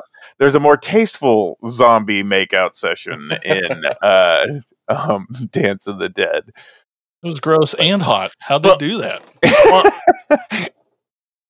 Well, I, I, I gotta say, I, I I'm actually kind of glad that scene was there because that couple was the couple that upset me as I far know. as losing them. Yep. So I'm like, yeah, I was surprised they both died. Like I, that was Yeah. something in this one that sort of took a curve. Like I sort of saw him as almost a lead. So because yeah, you there's were really rooting for him. Because even though this is a zombie film, even though this is a comedy, there's still development of character, characterizations in this, and and Exactly. storylines going on with these characters in this movie. And their storyline was one of the more in, ones I was invested in. Um, because she liked him, but she was gonna go to the prom with this other guy, and like, and she was unaware that you know he liked her, and then they find she finally figures that out, and it looks like things are gonna come together, and then they both get zombified. Yeah, and um, I guess I haven't done a line of the movie in a long time, but my personal favorite is um, thirty more minutes of the Brick Channel, all brick, all the time. that's that's my favorite favorite line of the movie. And by the way, um, and hopefully Stephen Tracy is listening. Uh, the coach reminded me like what a old version of Stephen Tracy would be because they look so damn similar. I'm just like, is that like Steven in like another twenty to thirty years? This this really Way too pissed good off, with guns and yeah, yeah, this really pissed off gym teacher. saying a little 20, too 30 years. You're, you're being inappropriate. kind. Try like five more years. Yeah, yeah, some of the dialogue's a little dated. Uh, yeah. Confederate questionable flag in now. the in the uh, uh, garage and um, but yeah, just you know, dropping the the, the detonator and the potato chips, and you son of a bitch. Yeah, just yeah, just my favorite, re- my favorite character was Kyle, the bully guy. I liked him a lot. yeah. they definitely hit every uh, stereotype in high school. They had the the stoner rocker guy. They had the cheerleader, the nerds. You know, hmm checked everything off the list. Yeah, I I mean, I I identified with, uh, I guess for me personally, I I identified with um, The coach. well, the coach, yeah, uh, but uh, probably done, you know, because I was, I I was a pizza. Well, I didn't deliver, but I made a lot of pizzas in high school, and I was the s- I was the class smartass. I mean, yeah, Yeah, and I had hard a to s- I had a believe. s- I had a And now yeah, you're the podcast dumbass. yeah. well, I listened. I listened to your shit, so yeah, I must be a dumbass. no, you're still Um, a smartass too. So um the and I had a science teacher that fucking hated me. So um yeah, so yeah, I completely uh yeah, identify with with Dunn. But yeah, he had a, he had a girlfriend. I didn't. So Aw. now I Eric, just have a wife I drive up the wall. So Yeah, Eric has been pretty quiet. Just I'm a little worried. I hate this movie. Oh, It's this is like horror comedy is my least favorite subgenre, and yeah, like th- this is like the opposite of what I was talking about. What I liked in the Loved Ones, you know, it has that like super fast energy, and everything is predictable, and you know, it's I get it, like you know yes there's characters that were developed and you know i'm invested in a couple people and i'm with mike like yeah that one couple i was kind of like oh i didn't think they were going to die and but i still knew they were going to end up together just how they did was unexpected but this is just one of those things where you know the I don't remember his name. Who's the faux hawk guy who was shooting the gun all the time? Kyle. Kyle. He Of course, it's Uh, Kyle. he's a Kyle, yeah. So yeah, he you know, he's one of our quote unquote heroes in it because he's shooting all these zombies and uh, the people are or, uh, the kids are upset when he dies.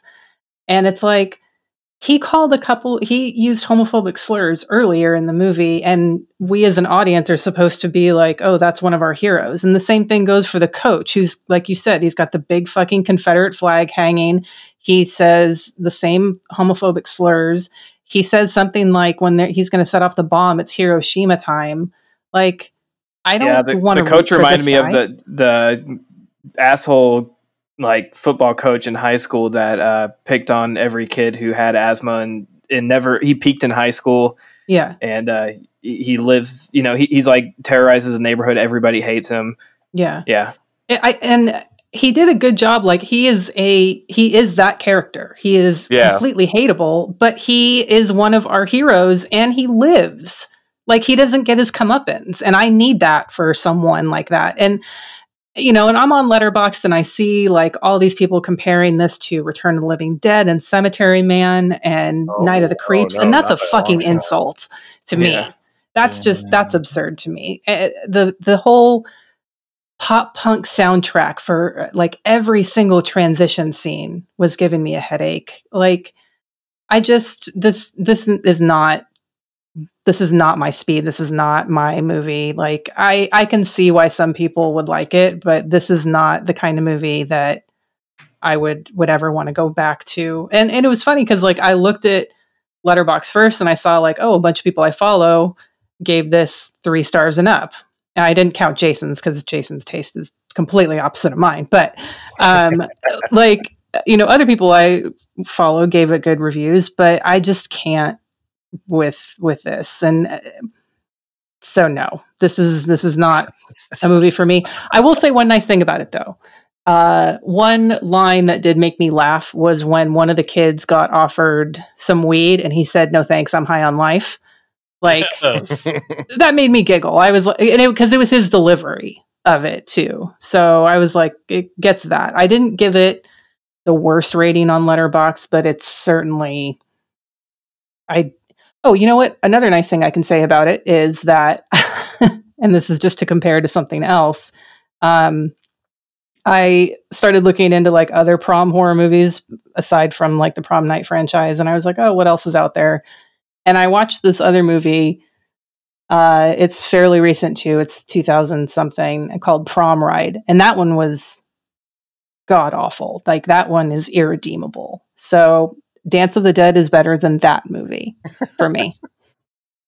Oh man, I think I almost picked that for the show. I th- I think uh, the line of you know the kid getting offered weed and saying no, I'm high on life. That's like uh, our motto here at Attack of the Killer podcast. It might be.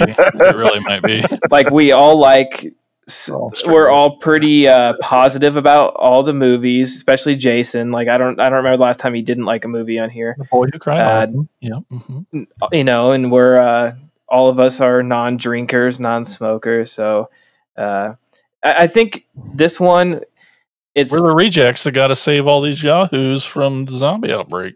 that, and Yep. it's a little it's a little tough for us um, to say because all of us know somebody involved in this movie. Mhm. So we're coming at it f- definitely from a bias. For I mean, sure. and, and we've For made sure. that very clear. I mean, Jason right away said, you know, as soon as he saw his friend, he's like, I'm all in. Uh, so it's hard to go in. This is a first time watch for me. It's not something I'm gonna be rewatching by any means. It wasn't. Uh, it, it did not offend me in any way. I wasn't angry about watching it. Um, it, it reminds me of something that I would turn on in the middle of the night on a movie channel like Stars or something. It'd be on at 2 a.m. and I would come in halfway through and, and start watching it and finish it. Uh, easily digestible. Um, but I think it suffers too because I'm just so over zombies. And uh, this one Yeah. doesn't do anything different with it for me. Pretty saturated at this point. Yeah, and that's not you know maybe when it came out and I watched it, it would have been different. But now Yeah. it's just you have to really do something for me to give a shit about a zombie movie. and uh, you know the the makeout scene was funny, and you know I was really hoping the coach would eat shit and and get killed off brutally because I hated him too. Uh, I, there there wasn't really a whole lot of. It's like they they sort of killed the only characters I remotely cared about, which bummed me out. Uh, you know, like she said, the like Erica said, the the bully with the faux hawk, I hated him too, and was hoping he'd get his. And I don't know if they were trying to make it like that classic story of uh, the jerk that turns around and ends up saving them, and now you know he's redeemed or something. But yeah, I don't know. It's like I said, I I didn't hate it by any means. It's just not something I. it- It's not a classic that I would pop in again. I don't think it's poor like by any means. Like I've seen way like worse movie like poorly made movies. This is not poorly made. Like this is like you know, especially for the limited budget and uh you know what it's shot on, it's it's fine. But and also like I like if you're bringing in a bias of knowing people involved with it and like looking at it more positively, I acknowledge I'm bringing in a bias of I don't like horror comedy. So um, there's very few that I can name like on one hand the ones that I like. So um, I bring that bias in with me. So it really has to be something special. And Oh, also like absolutely. like Tad said, like especially being a zombie comedy horror, I'm like, oh God, okay. So it's got a lot of humps to get over for me to like it. Plus, like, you know, it's fairly recent. Uh, so it just it, it's got a lot of things to overcome for me to like it and it's just never it's not going to get there for me yeah, horror comedy has to be one of the hardest genres to get right because you have to find the balance.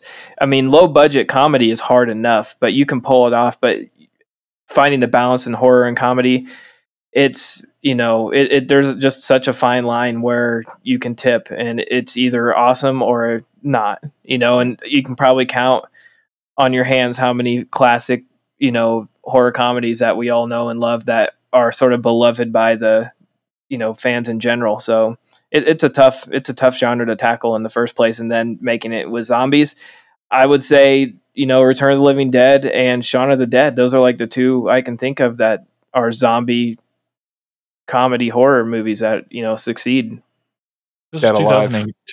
Yeah. Dead Alive, yeah, but is that I don't I guess it's zombie, but I don't think of it as a zombie comedy. I think of it more as a I don't know. It counts, I guess. As a See, music, Flat stick. as, as a You- you musician, are- I was happy to see that the band got the music, punk rock got to ward off the zombies. It got to help. That was a neat. Yeah, that was I- that was sort of cool. You also you might want to take in consideration with you know the way that this was written and some of the dialogue. Actually, you know, it's not um really um a you know some of the more uh, derogatory stuff. It's it's not uh, excusable, but I mean this film was actually written in 1998 and it just Mhm. it took it, it took a long time to you know i don't know how many rewrites that it went through so you know i guess maybe uh, people were thinking different you know back then i mean i don't know i'm not i'm not making excuses i mean i'm just trying to give somewhat of an explanation as to why you may have heard some of the things that you heard that you probably you know didn't like so.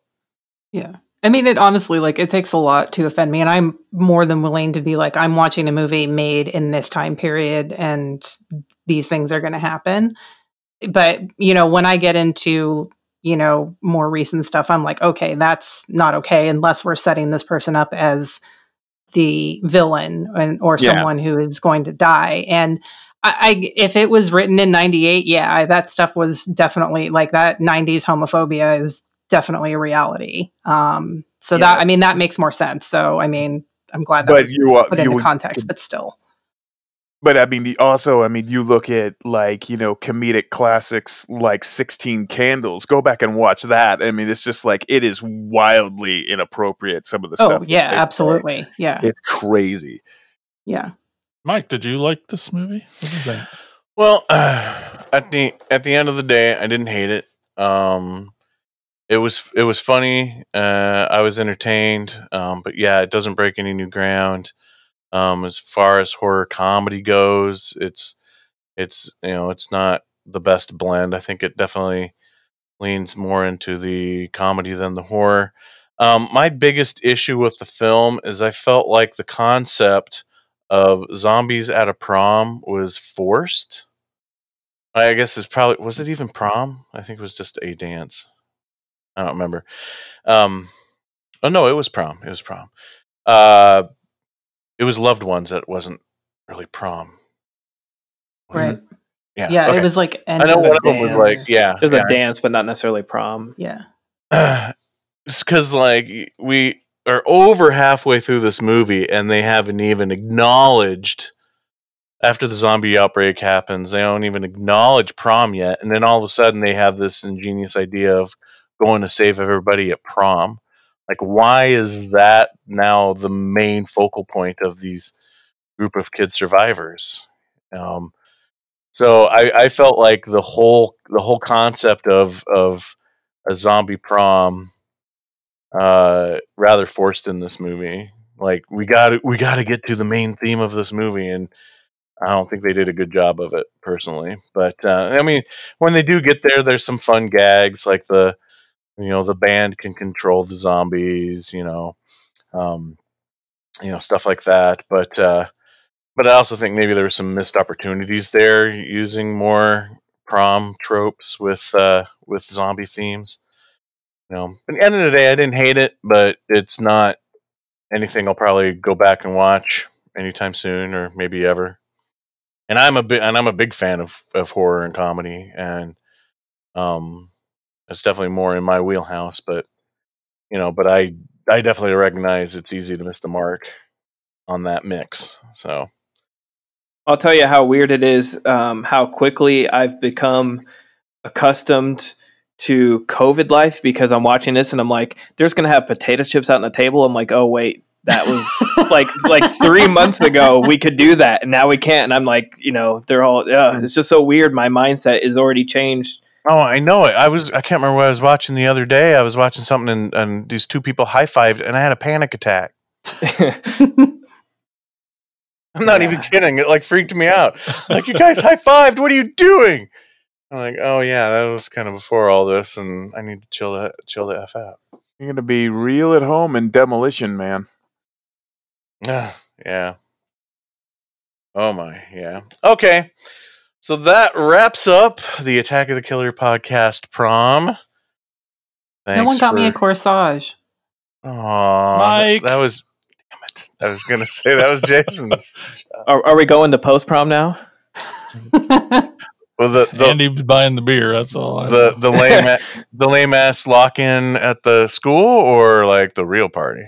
No, I actually um, the only time I've ever gotten a ticket, but besides like driving violation, was my uh, I think it was my junior year of high school. I was hanging out with some friends during prom. We all did not get invited, so we all went to a friend's house and we were watching movies. And uh, we fell asleep, and my one friend with a car was driving us home, and of course we get pulled over and they're like, it, it's past curfew. And we were like, uh, what is prom night? And they're like, well, you don't look like you went to prom. You have to be on this list to get be out past curfew. I was like, so I'm getting ticketed because I'm a loser and I didn't get asked to prom. That's you know bogus. And uh, there it was like uh, curfew here is like 12:30 and it was like 12:45 or 1 or something. It's pretty close. And so they I'll, I'll never forget cuz they call my mom and wake her up and they're like your son's out past curfew and she's like no he's not. And they're like well city curfew's 12:30 she's like oh well he doesn't have a curfew here at home so please don't call my house and wake me up again. I know where he's at and he's not doing anything wrong and like hung up on the cop. They're like so uh, we talked to your mom. She's sort of mad that we woke her up. My other friend that was with us his mom was like leave him out in the rain. I'll come down and pick him up and he was in trouble. Hmm. And it was a Um, $90 ticket for being out Oh. late Oof. Wow. yeah, and that, in like high school, that's a lot of money. My Yeah. mom was like, "Yeah, you're paying for that." So why, don't you, why don't you just mug your ass while you're at it? Christ. Okay. Um. Well, now we're all adults. Adults, you know, so we can stay out as late as we want, yeah. uh, except for Except for right now. except for Right. Mike, because you'll fall asleep. Okay, so yeah, that wraps up prom. Uh, see y'all at the after party. Um, but that's not the end of the show. We're gonna take a quick break and come back and do some segments here on Attack of the Killer podcast.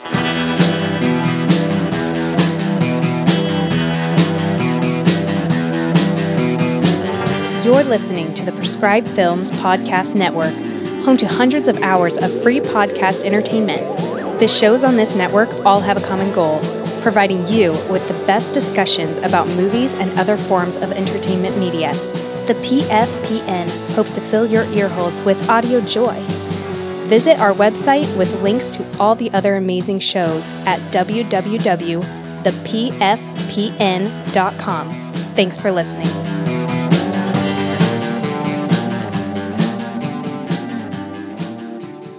And we're back. It's time for segments here on Attack of the Killer podcast, starting with Jason, and he's going to give us some shout outs. It's time for shout outs. Shout outs. Shout outs. Shout outs. Shout outs. All right, just ask what your favorite prom related horror movies was. Over on our Facebook, we got Nick Leadham. He says, I can only think of Carrie and Buffy. I thought I had a number of them, but they're for college dances. Also, Cabin Fever 2 is kind of funny. Yeah, I thought about that one, but we just did that. It, I, was, I was just thinking, no, we just did that one, but we did it like two years ago, probably. Yeah, and I never want to have to watch that movie again. Oh, I love Cabin Fever 2. What? Eh, it wasn't bad. Okay. It feels like a more awesome, gory version of uh, Dance of the Dead. Okay. Um, then we got our uh, attacker, Andrew Moeller. He says, speaking of, he says Dance of the Dead. Good answer. Good answer. Then we got uh, Tim Lennerer from the Fiasco Brothers. They he says, got to go with Carrie for this one.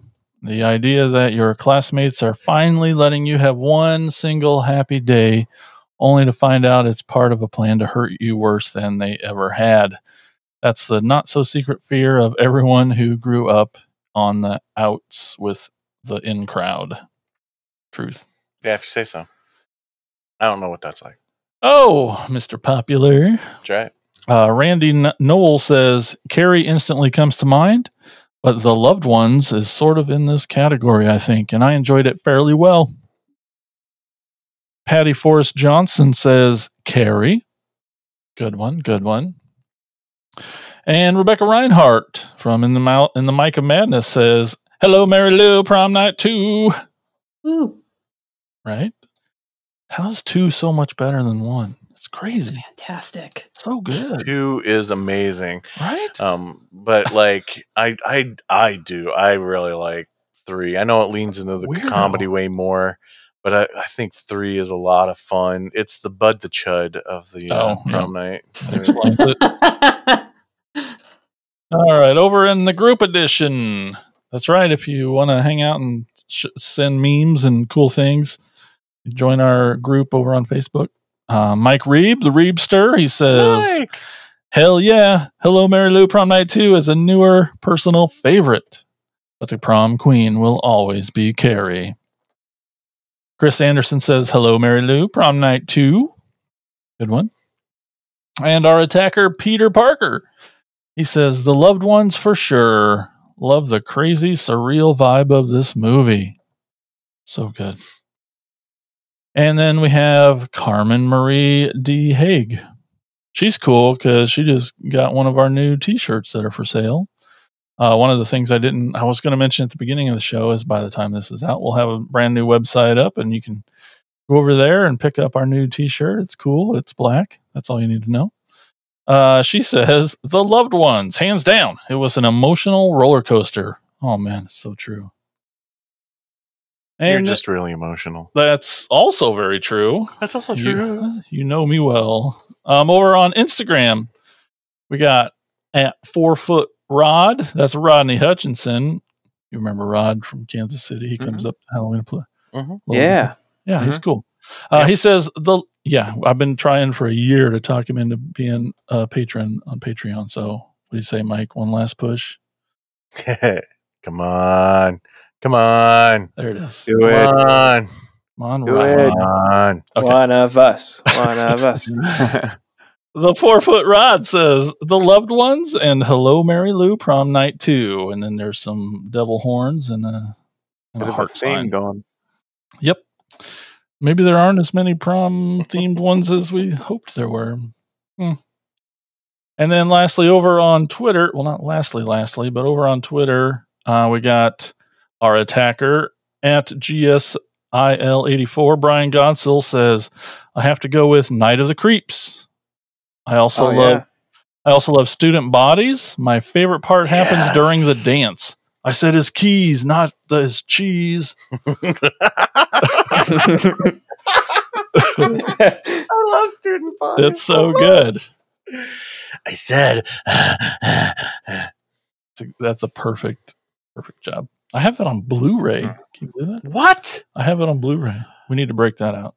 Two things. Right, it's on Blu-ray. Yes, exactly. Uh, oh, another. Yeah. What? I was gonna say we can do uh you know prom night too because uh there's several that I think I need to see apparently from that Yeah. little performance we just heard. you you definitely need to see Student Bodies, and we'll have Mike Rebon for that one. And you know, okay. So you What? remember student Oh, yeah. Obviously, you got it on Blu-ray. yeah, I'm a real fan. Son of a. There's the part in the beginning. The first 10 minutes of the movie is worth the whole movie. Uh, I'm just telling you that right now. But there's that part, you know, she keeps getting the obscene phone call, and then, like, the phone will ring and she'll answer it, and it's, you know, the guy, you know. Uh-huh. And then, like, she tries to ignore it. So the ring starts getting ridiculous, and the phone starts shaking, and then it just turns into one constant ring. My phone at work does that sometimes. No, Like that's actually apparently a real thing that can happen. That's a nightmare. Exactly. No. like every once in a while, because we have two phone lines, and One when phone. when they when they happen to like be ringing at the same time, the second line will just turn into a one constant ring, you just until you wake up from a sleep and and then it's some and then it's the breather from student You wish bodies it was. going. And uh, also on Twitter, we got our pal attacker Stefan S. Um, at Olympios. Um, he says, when it comes to that kind of theme, I instantly have to think of Carrie, but I'd rather take Jamie to the prom night. Very good answer. Prom night. and then lastly, um, we got Horror Movie Weekly at horror underscore weekly. Hey, it's Jay of the Dead here. I've got a great prom related horror recommendation for y'all. I'll send you a voicemail. Well, guess what? He sent a voicemail. and let's listen to it now. Yay! Hi, Attack of the Killer Podcast. This is Jay of the Dead from Horror Movie Weekly. I saw on Twitter that you were asking for our favorite prom related horror movies. And without question, mine has to be Dance of the Dead from 2008. It was directed by Gregg Bishop. That's the same dude who did Siren from 2016. Anyway, Dance of the Dead is a low budget indie zombie flick Here's the premise a zombie outbreak occurs near a high school prom, so when everyone at the dance starts getting eaten, the only people left to try to battle the zombies are the loser outcasts who couldn't get a date to the prom. yeah, it has some comedy, of course, and I don't love comedy horror, but this movie has heart, like real heart, and some good gory, low budget kills. So if you dig zombie flicks, then this is a must see. For me, I'd call Dance of the Dead a 7.5 out of 10, and it is my favorite prom related horror movie. Thanks for playing my voicemail, and this is Jay of the Dead over and out.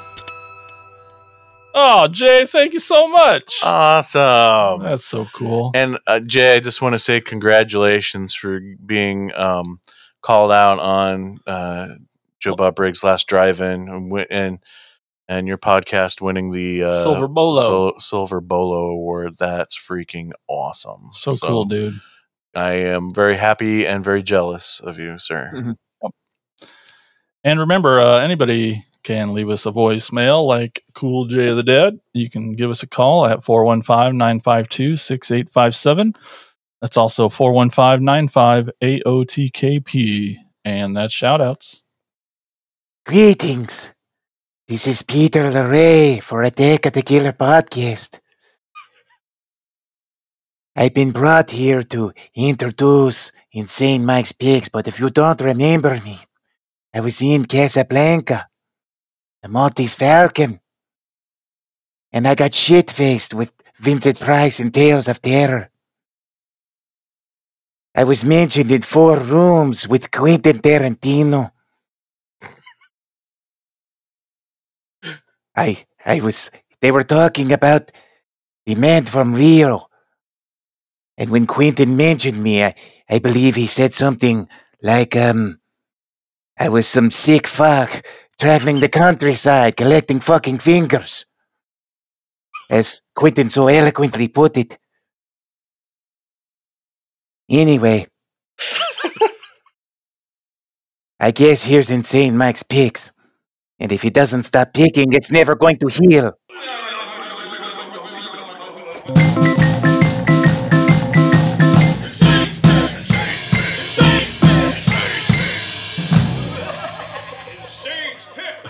Thank you, Peter Lorre. You also forgot to mention the Looney Tunes cartoons that you were in. So so good.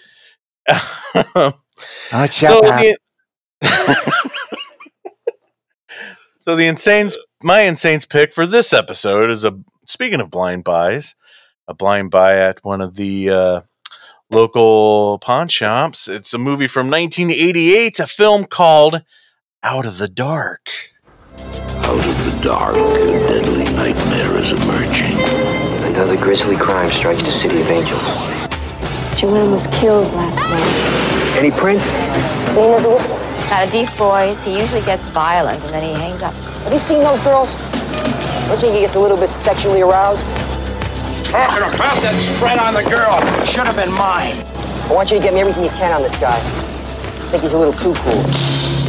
Dennis is violent, Kevin, and he's out to get you. He was convicted of assault on an old girlfriend who also, by the way, happened to be a minor. Stop it! Stop it! The killer. Did you see his face? No, like I told the police, he was wearing a mask. We want to lure this guy to the office. Forget it. Call me again. You know my number. Where'd you get these? Hello? Hello.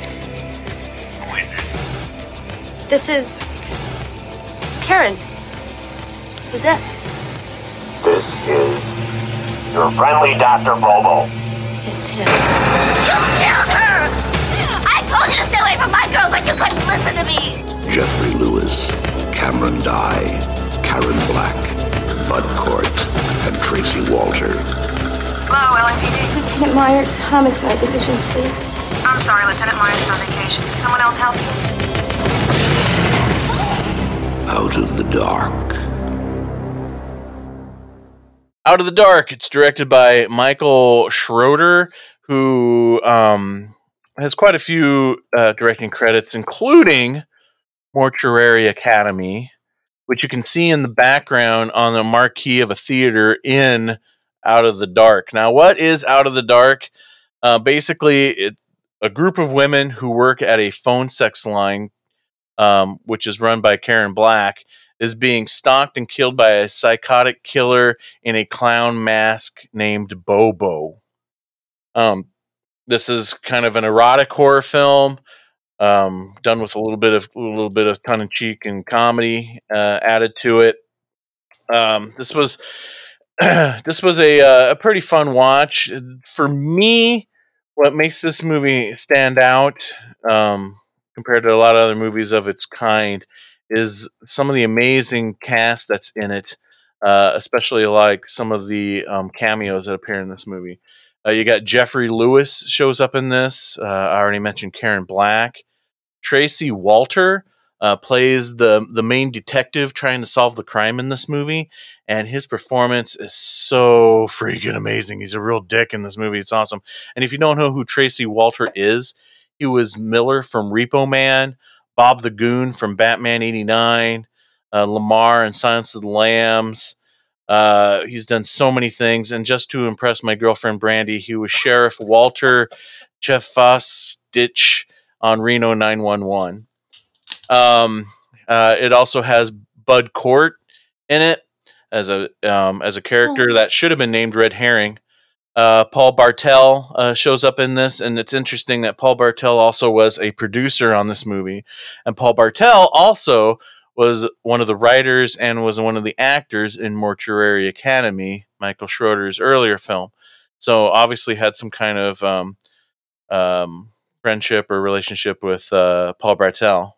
Uh, but also Divine shows up in this movie in one of his rare male roles um, as a rival detective, and that scene is freaking awesome. Um, him and him and uh, uh, Tracy Walter going at it, and uh, even Tab Hunter shows up, makes a small appearance in this movie. I had to double check just to make sure this movie wasn't made in like Baltimore, but uh, apparently it wasn't. So uh, it was actually made in Los Angeles. Yeah, so it's nothing super over top. Not a lot of you know, not a lot of gore or anything. You know, definitely a lot of TNA going on in it. Um, the scenes with Bobo are pretty cool or kind of fun. There's a scene where he's miming playing baseball um, in this open area. He's got a baseball bat and he's you know having this one of his victims pretend to pretend to throw a ball and he hits the ball and then he just comes up and like whacks her on the head and kills her. Uh, there's one scene that still confuses the hell out of me, um, where uh, Bobo is stalking this girl. Uh, he calls her from this phone booth on another part of town, and while on the phone with her, Bobo is at her house, stalks and kills her. So I'm like, is there two Bobos? What's going on? I it was so lost, and they don't ever explain how that happened when they finally get to the uh, to the bizarre conclusion of this movie. Uh, I definitely feel like it's worth worth a watch, especially if you have a thing, um, if you have a liking for the whole um, kind of um, erotic detective drama films of the '80s. Uh, this is so '80s, it's it, it hurts. But uh, that's it for Insane's picks for this episode. Out of the Dark from 1988. Yeah, I watched the trailer for it. It looked pretty fun. Yeah, it, it's it's it's fun. Yeah, it's definitely fun. I mean, it's it probably comes off more as a detective drama piece than maybe horror. But uh, you know, anytime you put somebody in a clown mask, you know, I think that just instantly puts you in the horror category. Even if it's like, you know, an episode of Bozo the Clown or something. Worth a dollar. Oh, What you paid. definitely worth a dollar. I was so excited once I once I again once I saw the people that were in this movie. It was it was worth every penny. And I think I've gotten a whole new love for this for uh, Tracy Walter uh, because of this movie too. He's just so much fun to watch in this, and he's he's always such a unique character, but he's always in such smaller parts. You know, like Bob the Goon or whatever. Whether he's either not speaking or he's just an insane character. Um, and, and all performances kind of come out the same tonally, but uh, uh, in his in his performance, but he, he's just captivating to me. So, but that's it, man. That's it for this episode of Attack of the Killer podcast. Thanks everybody out there for listening. Special thanks to the attackers for keeping the show alive. And also a very special thanks to our very special guest, Erica. Yay! Thanks for having me. Yay. Hi. Thanks for being on. And you want to give one last plug for your show? Uh, sure. So you can. I'm most active on Instagram, so you can search me there. Customers also watched. Um, also Letterboxd. and My username there is also watched, and that's my personal watches as well as the podcast stuff. So, um, trying to get more people on there, but um, Yeah, and yeah, there's uh, as of this recording, there's an episode coming out tomorrow with Jason and Mike as the guests. So be sure to check out that episode. It's a doozy. I got you to like a movie from like the 70s, so Uh, I I'm pretty happy. yeah, that was a good trade. Well, it's an easy sell for me, but yeah, Jason, maybe not so much. Yeah, Yeah. I'm, I And love am- the old stuff. and I am dying to find out uh, How how you how you feel about the next one that I conned you into watching. Uh, yeah, I just actually recorded that one too. So yeah, I, it must not have been too bad because you're still talking to me. That's true. yeah. No, it's it's uh, it's exactly kind of what you said it was going to be. So, Oh, yeah. okay, cool. Yeah. you were right on the nose. Well, first time for everything. That's good. Wait, what? Well, thank you so much for being on. That's awesome. Thanks. Had a blast. And everybody out there listening, uh, thanks again. We will talk to you very soon on the next episode of Attack of the Killer Podcast. Peace. Oh no, could this be the end of? Attack of the Killer Podcast. Attack